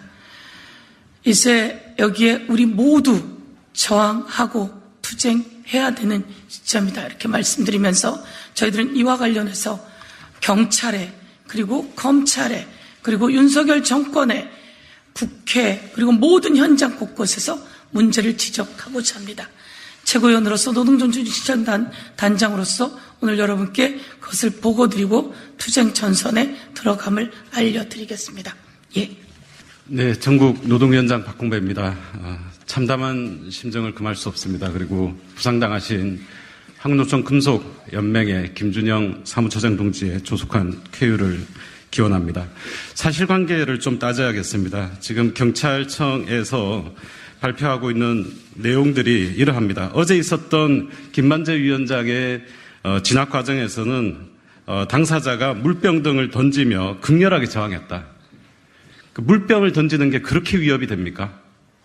과연 이 한 사람의 맨손 어떠한 무기도 들지 않은 한 시민을 뒤로 잡아뜨려서 무릎으로 목을 누르면서 호흡이 어렵게 되는 위험한 상황까지 몰고 갈 정도의 위협입니까? 오늘 아침에 있었던 김준영 사무처장의 고공농성 어, 진압 과정에 대해서도 어, 경찰은 매우 어, 사실관계를 왜곡하고 있습니다. 뭐라고 얘기를 하냐면 농성자가 막눈에 소지하고 있던 42cm의 정글도를 휘두르면서 위협을 가했다. 그리고 쇠파이프로 형사들을 때리고 저항해서 형사들이 부상을 당해서 병원에서 치료받고 있다 이렇게 얘기를 합니다. 영상이 있습니다. 여기 계신 기자님들 명함을 한 장씩 주십시오. 저희가 영상을 드리겠습니다. 두 대의 사다리 차에 타고 올라온 경찰들에 의해서 그 긴 곤봉으로 집단 폭행을 당한 것입니다. 현장에 정글도가 있었던 것은 맞습니다. 그것은 현수막을 떼고 청테이프를 떼고 하는데 사용했고 그 장면 역시도 화면에 나옵니다. 경찰들이 진압할 것이 예상되자 막루에 붙어 있던 쇠파이프들을 뜯어내어서 본인을 보호하기 위해서 잠시 사용했을 뿐 경찰들이 들고 왔, 들어왔었을 때는 쇠파이프만 사다리 차에 몇 차례 내려친 것이 전부입니다. 어떻게 처참하게 이렇게 폭행을 할 수가 있습니까? 윤석열 대통령의 사과 그리고 유니커, 유니근 경찰청장의 즉각적인 해임을 촉구합니다. 이상입니다. 어젯밤 제 페이스북에 2023년 5월 30일 광양에서 벌어진 경찰의 폭력 진압 사진과 2020년 5월 25일 미국에서 벌어진 흑인 청년 고 조지 플로이드 진압 사진을 올렸습니다. 그런데 페이스북이 조지 플로이드 진압 사진을 폭력적이거나 잔인한 장면이라며 자동으로 가렸습니다. 그러나 그 가려진 사진은 광양에서 벌어진 폭력 진압 모습과 한치도 다를 게 없었습니다. 노동 상권을 보장하라는 포스코 하청 노동자들의 기본적인 요구가 어찌 폭력 진압과 강제 연행으로 돌아와야 하는 권리가 되었습니까? 경찰은 고공농성자를 곤봉으로 무자비하게 폭행하며 결국 끌어내렸습니다. 이번 사태는 윤석열 정부가 노동자들을 그리고 우리 국민을 어떤 시각으로 바라보는지 국민을 대하는 태도를 여실히 드러낸 사건입니다. 도를 넘은 윤석열 정부의 공권력 남용을 좌시해서는 안 될 것입니다. 우리 더불어민주당은 노동계와 함께 윤석열, 윤석열 정권의 공권력 남용 문제를 끝까지 제기하고 바로잡아 나갈 것입니다. 감사합니다. 네, 환경노동위원회 이수진 국회의원입니다. 윤석열 정부의 극악무도한 국가폭력을 강력히 규탄합니다. 더불어민주당 국회 환노위에서도 이 문제를 쉽게 넘어갈 생각 없습니다. 21세기 대한민국에서 상상도 할 수 없는 끔찍한 국가폭력 과잉 진압이 발생했습니다. 참담함을 넘어서서 정말 분노가 끓어오릅니다. 포스코 하청사 주식회사 포운의 노사 분쟁의 조속한 해결을 위해서 그동안 여수 고용노동지청을 통해서 다방면으로 노력을 해왔던 저로서는 정말 상상하기 싫은 사태가 발생했습니다. 철강 제조업 등에서 만연해 있는 하청사 노사 문제는 결국 원청의 책임이고 해결의 열쇠를 쥐고 있는 것도 원청이라는 것은 이미 널리 알려진 사실입니다. 이번 과잉 진압 국가 폭력 사태의 원인은 주식회사 포운의 노사 분쟁도 결국 포스코 최정우 회장의 책임입니다. 포운 등 포스코 사내하청 사장들은 대부분 소위 포스코 OB라고 하는 포스코 출신들입니다. 주식회사 포운의 박원석 대표도 마찬가지입니다. 포스코는 이들 포스코 OB들을 앞세워 보다 저렴한 인건비로 이윤을 극대화하면서도 노사 분쟁 해결에는 나몰라라 해온 것이 바로 포스코이기 때문입니다. 포스코 최정우 회장은 하청사 포운의 노사 분쟁에 대해서 책임있고 적극적인 자세로 문제 해결에 나서야 합니다. 고용노동부 이정식 장관도 이번 사태에 대한 책임에서 자유롭지 못합니다. 전 여수 고용노동지청장이 주식회사 포운의 노무 대리를 하면서 노사 분쟁을 장기화시켰다는 것은 이미 잘 알려진 사실입니다. 고양이에게 생선을 맡긴 것과 같은 상황, 노조 쪽에 일방적으로 불리하게 진행된 노동 행정에 대해서 고용노동부 본부 차원에서 좀 더 적극적으로 분쟁 해결에 노력해달라고 여러 번 이야기했습니다. 그러나 노조 때려잡기에만 몰두해 있는 이정식 고용노동부 장관은 결국 노총 시절 한솥밥을 먹었던 금속노래는 위원장과 사무처장을 경찰의 곤봉과 국가폭력에 내몬 것입니다. 이정식 고용노동부 장관과 포스코 최정우 회장은 조속히 포운 노사 분쟁이 평화롭게 해결될 수 있도록 노력하시길 바랍니다. 저는 노동 존중 실천단의 일원으로서 해당 사안의 책임위원으로서 그리고 환경노동위원회 국회의원으로서 이번 사태를 절대 좌시하지 않겠습니다. 이상입니다. 예, 더불어민주당 행정안전위원회 이영석 의원입니다. 국민들께서는 지금 윤석열 정부의 민주주의, 윤석열 정부의 집회 및 시위에 대응하는 윤석열 정부의 행태를 똑똑히 목도하고 계시다 저는 이렇게 생각을 합니다. 김만재 위원장을 체포하는 과정에서 나타난 경찰의 포갑적인 진압 방법, 과거의 쌍용차 사태를 연상시킵니다. 아, 또다시 용산 참사, 또다시 백남기 농민의 물대포 예견되지 않을 수 없습니다. 이 모든 배후에는 윤석열 대통령과 그리고 박대출 위원장을 비롯한 여당이 존재한다고 봅니다. 아, 저희 더불어민주당은 절대 좌시하지 않을 것입니다. 오늘 오후 3시에 윤희근 경찰청장을 저희 행정안전위원회와 아, 과방위 위원들이 방문합니다. 반드시 경찰의 폭력적 진압 그리고 국민의 기본권을 무시한 인권을 무시한 경찰의 폭력 진압에 대해서 단호히 대처하고 그 책임을 묻도록 하겠습니다. 이상입니다.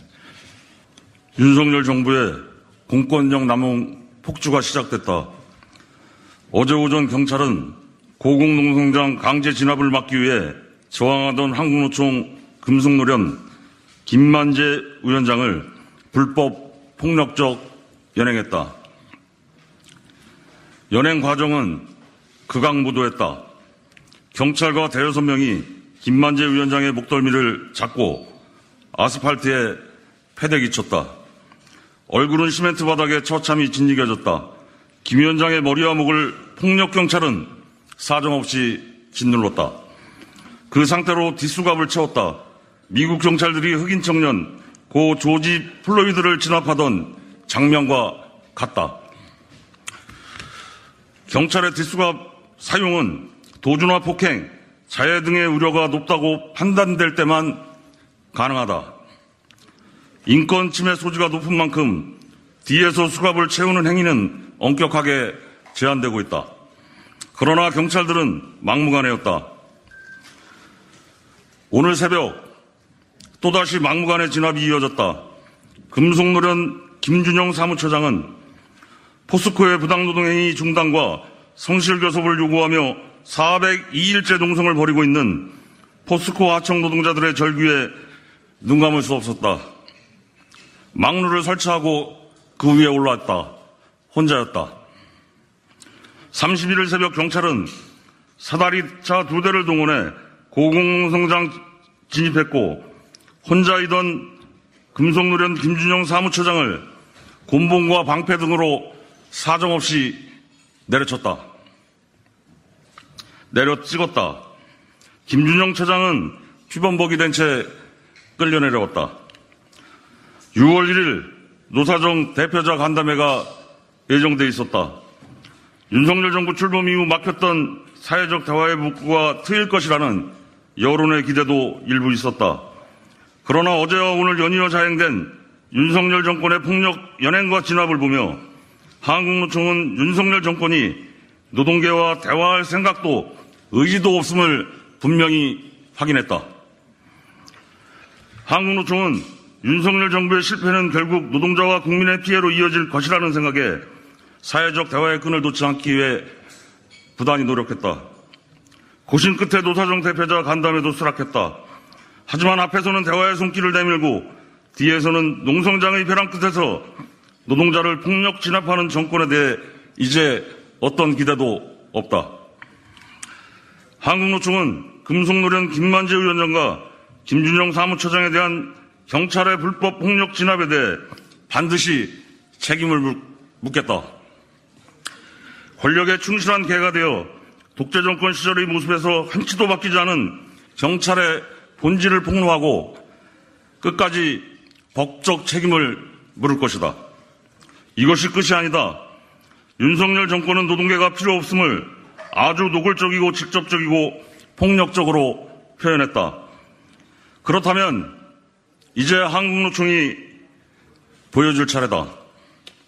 이 시간 이후 한국노총은 윤석열 정권 심판투쟁을 시작한다. 윤석열 정권은 각오하라. 이상입니다. 네, 기자회견 과정에서 양희호, 양희호 어, 의원님 모셨습니다. 네, 원영 의원님 오셨습니다. 네.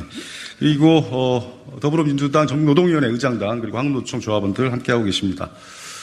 네, 오늘 기자회견 이후에도 한국노총 그리고 더불어민주당 전국노동위원회 또 노동존중 실천 국회의원단은 어, 더 큰 연대로 공권력 남용과 폭력 진압으로 전철된 어, 이번 사태에 대해서 어, 재발 방지와 책임자 처벌을 촉구하는 아, 다양한 집회와 투쟁들을 어, 병행해 나갈 것입니다.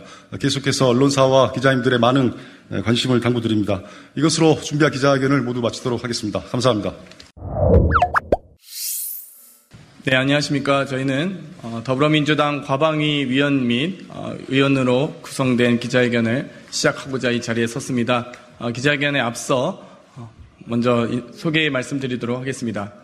더불어민주당 과방위 간사를 맡고 계신 조승래 의원님 참석하셨습니다. 옆에 김용민 의원님 참석하셨습니다.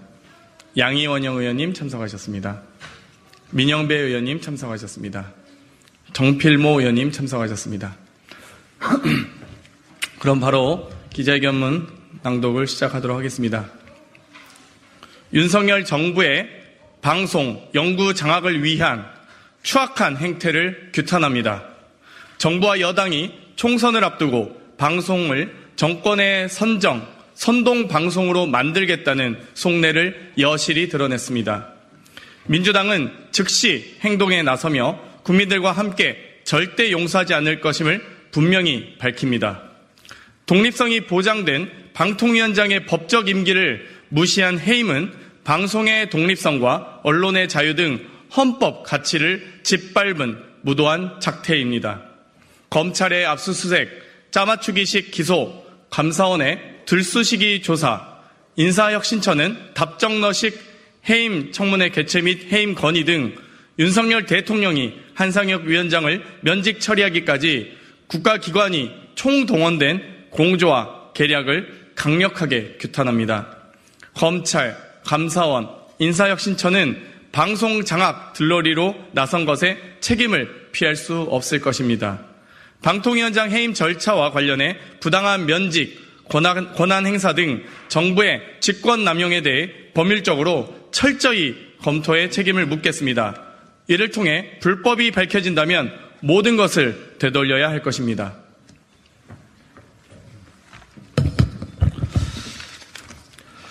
현재 방통위원 3명 체제를 유지하고 있는 것도 문제 삼지 않을 수 없습니다. 방통위 상임위원 3명으로 방대한 방송통신 업무를 수행할 수 있다는 게 말이 됩니까? 최민희 내정자가 국회에서 선출된 지 두 달이 넘어갑니다. 방송장악 업무만 수행할 게 아니라면 즉시 최민희 위원을 임명해야 할 것입니다. 이런 와중에 오늘 김효재 상임위원을 방통위원장 대행으로 지명했다고 합니다. 우리는 김효재 위원을 대행으로서 결코 인정하지 않을 것입니다. 위법한 면직에 이은 대행 지명을 누가 인정하겠습니까? 그러므로 김효재 위원은 방통위원장의 대행으로 결코 국회를 출입할 수 없을 것입니다. 또한 방통위 사무처장의 감사원 출신을 인선한다고 합니다. 방통위에 대한 들쑤시기 감사에 대한 보훈 인사입니까? 상시적인 감시와 사찰 시도가 아닌지 강한 의심이 들 수밖에 없습니다. 김효재 대행은 정부의 방송장악 장단에 맞춰 월권 행사와 권한 남용을 하며 MB의 과오를 되풀이할 것이 불을 보듯 뻔합니다. 김효재 대행이, 대행이 최시중 전 방통위원장의 이명박표 방송장악을 이어가 윤석열표 방송장악 움직임을 조금이라도 보인다면 민주당은 법적 책임과 함께 탄핵 등 강력한 조치가 있을 것임을 경고합니다. 이상입니다. 네, 이상으로 더불어민주당 과방위 위원 및 언론 장악을 저지하기 위한 의원님들의 기자회견을 모두 마치겠습니다. 감사합니다. 민주당 최강욱입니다.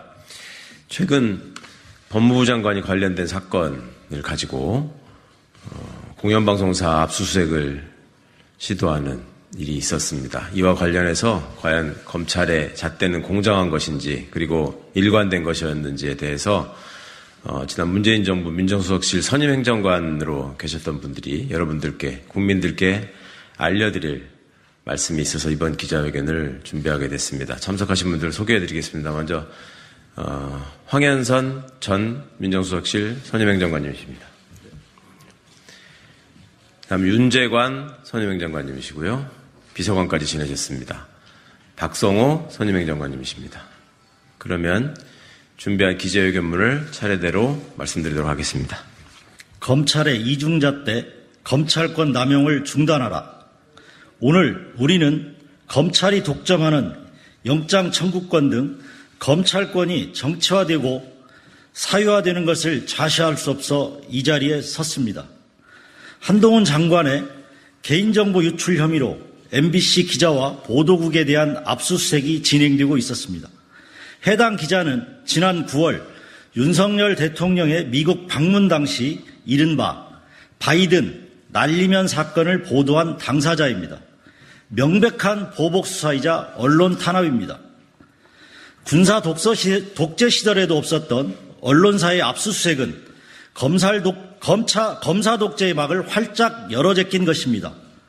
오늘 아침에 있었던 농성 노동자에 대한 곤봉 세례, 전교조 압수수색 등 과거 군사 독재 시절에나 나올 법한 뉴스로 지면을 장악되고 있습니다. 검사에 대한 검사에 의한 공포 정치가 시작된 것입니다. 더욱 문제인 것은 검찰이 오직 정권 실세를 위해 작동하고 있다는 것입니다. 이번 압수수색은 공정한 공권력 행사라기보다 윤석열, 윤석열 대통령의 날면 보도에 의한 권력을 보복하기 위한 권력 남용입니다. 검찰의 잣대는 동일해야 됩니다. 그러나 검찰의 판단은 때와 사람에 따라 오락가락합니다. 2019년 당시 자유한국당 주광덕 의원은 정상적으로 입사할 수 없는 조국 전 법무장관의 딸 조민양의 고등학교 생활기록부를 공개했고 시민단체 고발에 의해 경찰이 개인정보 유출에 대해 수사를 진행했습니다. 경찰은 수사 절차에 따라 주광덕 의원에 대한 통신영장을 신청했지만 검찰은 필요성이 없다며 법원에 영장을 청구하지 않았습니다. 결국 경찰은 개인정보 유출자를 찾지 못하고 1년 만에 수사를 종결했습니다. 당시 언론 보도에서 생활기록 부 유출이 검찰을 통해 이루어졌다고 의심받는 상황이라 검찰이 통신영장 기각이 불합리한 결정이라고 지적했습니다. 당시 수사는 대검이 준대주의했고 한동훈 장관은 당시 대검 반부패 강력부장으로 소위 실세로 통했습니다. 같은 개인정보 유출 사건이 검사에 의한 것인지 검사가 피해자인지에 따라 검찰의 영장 청구권 행사가 판이하다는 것은 명백한 이중잣대이며 검찰권 남용의 전형적인 모습입니다. 검찰의 자의적인 영장 청구권에 대해서도 제도적 개선이 필요합니다. 문재인 정부에서 수사권 개혁으로 검찰의 수사권이 대폭 경찰로 이관되었습니다. 그러나 여전히 검찰은 독점적인 영장 청구권을 가지고 경찰 수사에 막대한 영향력을 행사하고 있습니다. 반대파를 탄압하는 데 악용되는 영장 청구권을 검사가 독점하고 있는 한 검사의 검사에 의한 지배는 공고화될 것입니다. 개헌 논의에 반드시 검찰의 독점적 영장 청구권에 대해 재검토될 수 있도록 국회에 강력히 요청드립니다. 2023년 5월 31일 더불어민주당 최강욱 의원, 문재인 정부 청와대 민정수석실 전 선임행정관 황현선, 윤재관, 박성오 이상입니다. 저뭐 얼마 전에 문재인 영화, 영화 문재인을 봤습니다. 그때 문 대통령께서 소주 한잔 하고 싶은 사람이 누구냐라는 질문에 예, 문 대통령께서는 뭐 영화에서는 예, 조국 장관인데 하시면서 뭐 묵묵부답으로 침울한 표정을 지으셨는데 아, 실제 인터뷰 인터뷰에서는 예, 이 조국 장관님에 대해서 말씀을 많이 하셨다고 해요. 안타까움과 미안과 후회를 담은 그런 말씀을 많이 하셨다고 합니다. 또 우리 민주진보 진영에서도 예, 뭐 검찰총장 임명이라든가 또 대선이 안 되고 멸문지화를 당하고 이런 것 때문에 또 섭섭해하는 분도 솔직히 계시는 것 같아요. 우리 뭐 조국 장관님께서 뭐 여기에 대해서 한 말씀. 처음부터 약간 예민한 질문하신 것 같은데, 어, 저는 이제 문재인 대통령님을 모셨던 사람으로 제가 수석 비서관이었습니다. 어, 모셨던 사람으로서 대통령님에 대해서는 항상 그 송구스러운 마음을 갖고 있습니다. 이유를 떠나서 제가 대통령님께 그 누와 패가 되지 않았나 항상 걱정하는 마음이고요. 아까 네, 네. 그리고 사회자께서 말씀하신 부분과 관련해서는 저는 문재인 대통령님 개인도 그렇고 또 문재인 정부도 그렇고 어, 이루었던 성과가 있고 또 못 이루었던 한계가 있다 생각합니다. 또 그 장점과 단점이 있었다고 생각하고요. 그, 그것은 그 이전에 이제 노무현 정부도 그렇고 또 김대중 정부도 그렇고 김영삼 정부도 그러하다고 생각합니다. 저는 아까 뭐 섭섭하다 이런 말씀 하셨고 또 그런 마음을 갖고 계신 분이 계십니다만은 어, 제가 드리고 싶은 말씀은 좀 크게 보자 전체적으로 보고 멀리 보자 그렇게 그런 관점에서 문재인 대통령님 개인과 문재인 정부를 평가하고 어, 이루었던 것 올바른 방향 속에서 이루었던 것은 계속 개성해서 나가고 또 부족했던 점, 또 잘못한 점이 있다면 고쳐 나가자 이런 말씀만 드리고 싶습니다. 뭐 요약하자면 멀리 크게 보자 되십니까? 예, 멀리 우리 크게 보고 그렇게 갑시다. 역사에 이 과정이 있겠습니까만은 장관님 만약 다시 2019년 검찰총장 임명 시기로 돌아간다면 혹시 누구를 추천하시겠습니까? 어, 제가 현 대통령인 문재인, 아니, 윤석열 대통령께서 검찰총장 후보 당시에 이제 인사검증을 맡았던 사람입니다. 그에 대해서 뭐 면접도 하고 보고서도 쓰고 또 저만이 또 한 것도 아닙니다. 그래서 그에 대해서 할 말이 있습니다만은 어, 그런 상세한 문제는 뭐라고 그럴까 제가 전직 공무원으로서 인사기밀에 해당한다고 생각합니다. 시간이 좀 흘러야 될 것 같고요. 어, 그냥 가볍, 그 말, 말 가볍게 하자면 혹시 이제 여기 계신 분 중에서 프로야구 좋아하시는 분이 있는지 모르겠는데 그 제가 이제 부산 출신이다 보니까 두산에서 롯데로 온 그 야구 선수 중에 노진혁이라고 있습니다. 아마 모르, 모르실 겁니다. 노진혁 선수가 별명이 노검사입니다. 노검사. 그 찾아보시면 나오는데 야구 팬들만 아는데 이 사람이 묵묵하게 수비도 잘하고 또, 또 호쾌하게 홈런도 치고 잘하는 사람이더라고요. 그래서 이런 검사가 노진혁입니다. 야구 선수. 이런 검사가 참 검찰총장이 되었으면 좋겠구나라는 생각은 합니다. 뭐, 제가 해석할 때는 당시 검찰총장이 이런 노진혁 선수같이 제대로 하는 선수가 아니었다. 이렇게 저는 뭐 해석이 됩니다. 예, 뭐 요새 롯데 팬이신데 요새 롯데가 보니까 뭐 구연승 하면서 만 꼴찌를 탈출했다는 기분 좋으시겠어요? 그, 제가 이런 얘기 많이 합니다만, 여기 대구 계신 분들은 라이온스 팬들이 많으실 거라고 추측을 하는데, 라이온스는 우승 뭐 한두 번 한 게 아니지 않습니까? 몇 번 했는지 뭐 쳐보지도 사실 안 하는데, 롯데는 지금 그 우승한 지가 30년이 넘었습니다. 30년이 30년. 이게 잘 이해가 잘 안 되실 겁니다. 지금 뭐, 여기 삼성 라이온스 같은 경우는 했다가 안 했다가 우승을 했다가 안 했다가 가을 야구는 기본으로 하고 이 정도 생각을 갖고 계신데 롯데는 가을 야구도 잘 못 가고 우승은 30년 전에 해서 제가 제 친구들한테는 그런 얘기 합니다.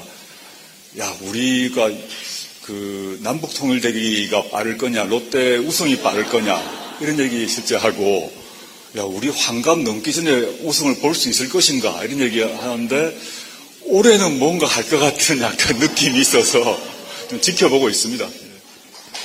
우리 여기는 삼성 동네지만 우리 장관님을 봐서 롯데 저연쇼 화이팅 한번 해줍시다. 하나, 둘, 화이팅! 아까 우리 인사 문제가 나와서 그런데 저는 이 보수 정권이든 진보 정권이든 이런 사람 좀 안 됐으면 좋겠어요. 어떤 사람인가 하면은 되기 전에는 이것도 하겠다, 저것도 하겠다, 큰 소리 쳐놓고 되고 나서는 입 싹 닫고 완전히 쌩 까고 예? 자기 이속만 챙기고 집단의 이속만 챙기고 속은 시꺼멓고 이렇게 꾸리꾸리한 이런 사람 좀 안 돼야 되겠죠? 우리 경상도 말로 이런 사람은 어떤 사람이라고 합니까? 힌트 첫자 얍 얍삽고름한 사람. 예 이런 사람은 앞으로도 꼭 추천 안 됐으면 좋겠습니다. 예.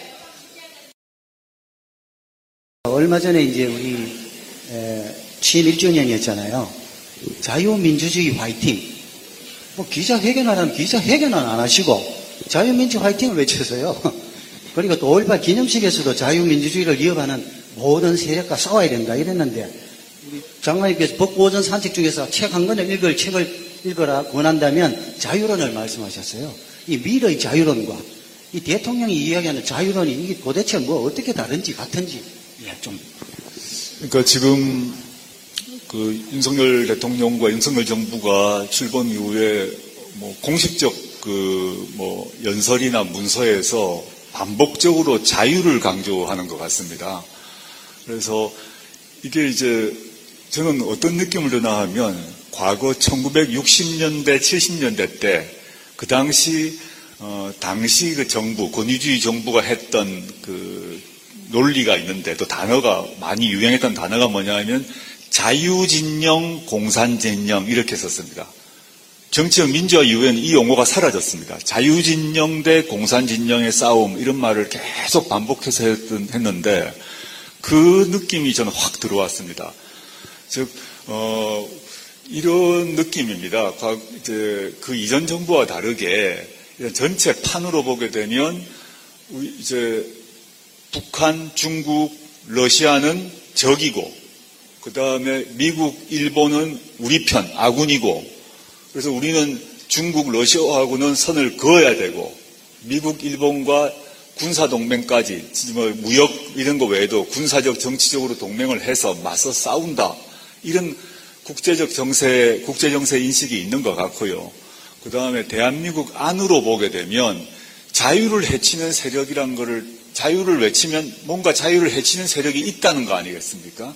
그럼 그 대상자가 누굴까 보면 최근에 보면 뭐 노동자들에 대해서도 뭐 혼을 내줘야 된다. 또 집회 촛불 집회 촛불 집회하는 경우 심지어 어젠가 그 여당의 고위 간부는 물 대표 물 대표 언급도 했습니다. 과거에 지금 물대포가 사라졌지 않습니까? 근데 물대포 얘기도 하고 강하게 진압을 해야 된다고 얘기하고 이런 느낌이 저는 그 과거 권위주의 정부 때 자유를 외치면서도 실질적으로는 그런 표현의 자유, 집회, 언론, 언론 출판, 집회, 결사의 자유를 억압하던 이런 일들이 벌어지고 있고요. 이게 좀 아이러니다.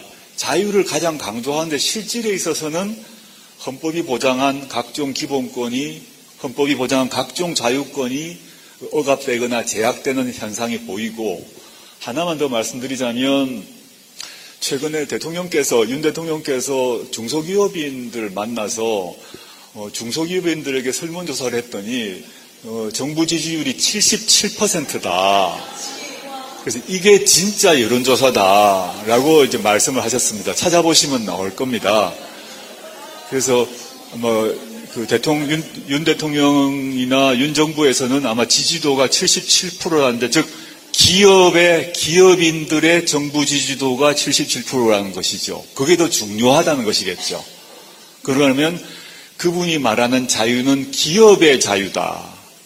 기업의 자유란 말은 기업과 관련된 중소기업이나 노동자, 근로자가 아니라 기업 경영자 또 재벌의 자유란 것을 간접적으로 알 수 있는 것 같습니다. 이게 과거 레이건 대처 때 미국, 영국에서도 전 세계적으로 집행을 했다가 이제 폐기 처분된 신자유주의 경제정책에서의 그 자유를 또 추구하고 있는 게 아닌가 이런 우려가 듭니다. 자, 이해가 잘 되시죠? 네, 제가 이 자유론이나 이런 데서 느끼는 것은 원래 이 자유라는 것은 권력으로부터 출판의 자유, 언론의 자유, 사상의 자유 이런 걸 얘기하는데 이 최고 권력자가 자유자유 하는 거 이거는 뭡니까 이게? 아, 말씀대로 아이러니 한 거예요. 우리 정신 차려야 될 것 같아요. 정신 차리고 오늘 같은 이런 자리에도 그분이 여기 와가지고 제대로 강의를 좀 들어야 되는데 그죠? 예. 다음엔 질문은 이 좀 안타까운데 우리 뭐 얼마 전에 이또 건설 노동자 양효동 씨가 예, 돌아가셨습니다. 그런데 이 월간 조선과 조선일보에서는 이 또다시 뭐 자살 방조다, 유수대필이다 이렇게 하면서 옛날에 그 김기설, 강기훈 유수대필 사건이 그 악몽이 또 떠올라요. 이, 이런 거 그것도 이거 언론의 자유라고 이 봐줘야 되나요? 정말 저도 그 사건 보고 충격을 받았습니다. 즉, 그, 그 노동자분이 이제 목숨을 끊으셨는데, 갑자기 그 조선일보의 최모 기자가 옆에 있는 다른 노동자들이 자살을 방조하고 뭐 이런 것처럼 기사를 내버렸습니다. 그러니까 원희룡 장관 등을 포함해서 그 고위 관계자들이 또 그 노동자를 비난하는 발언을 또 했습니다. 그런데 한겨레 신문에서 밝혔습니다만은 전혀 그렇지 않은 게 확인됐습니다. 사과를 해야 되거든요. 사과를 안 하고 있습니다. 이게 과거 지금 사회작가께서 말씀하셨습니다만은 과거에 그 민주화 운동이 한참 들끓고 있을 때 김기설 씨가 그 분시 그 항의를 하면서 스스로 목숨을 끊었는데 그때 강기훈 씨가 유서를 제필했다라고 맹공을 퍼부으면서 강기훈 씨가 그 김기설 씨의 자살을 하도록 옆에서 부추기고 유서 대필했다라는 엄청난 사건이 있었고 그걸 통해서 당시 민주화 운동이 완전히 폐륜범으로 폐륜부로 몰려서 뭐 난리가 난 사건이 있었습니다. 근데 결국 나중에 확인되었습니다만은 강기훈 씨는 유죄 다 유죄 판결 받았지만 다 나중에 재심 판결 통해서 무죄로 확정되었습니다. 그 뭐 십몇 년 이상, 10년, 20년 이후에 무죄가 됐지만 그 고통을 겪고 난 뒤에 강기훈 씨는 암이 걸려서 심각한 암 말기 상태에 계시거든요. 근데 그때 기소를 했던 검사, 그 유죄 판결했던 판사, 아무도 사과를 하지 않았습니다. 근데 지금 그런 유사한 일을 또 하려고 하는 거죠. 다행히 이번에는 딱 초기에 이게 유서, 대필한 게 아니다. 라는 게 나오고, 경찰 CCTV에서도 그게 아니라는 게 초반에 확인되어 가지고 이게 정리가 돼 버렸습니다. 근데 지금 그 국정 그 지지도가 낮고 또 정부에 대한 불만이 높고 하니까 갑자기 조선일보에서 사람 죽인 거를 부추긴 것처럼 몰고 나가는 걸 보고 전처럼 태탄스럽다 저는 생각이 들었습니다. 참 한심하죠. 네, 그때도 이 국가기관이 국가기관에서 유서대필 그 감정했을 때 예, 거짓을 말하고 그랬습니다. 물론 그때만큼은 돌아가진 않겠지만 아, 긴장을 우리가 늦출 수는 없습니다. 정신 바짝 차리고 조선일 보류나 이런 그 악의적인 이 행동에는 단호한 대처가 필요할 것 같습니다.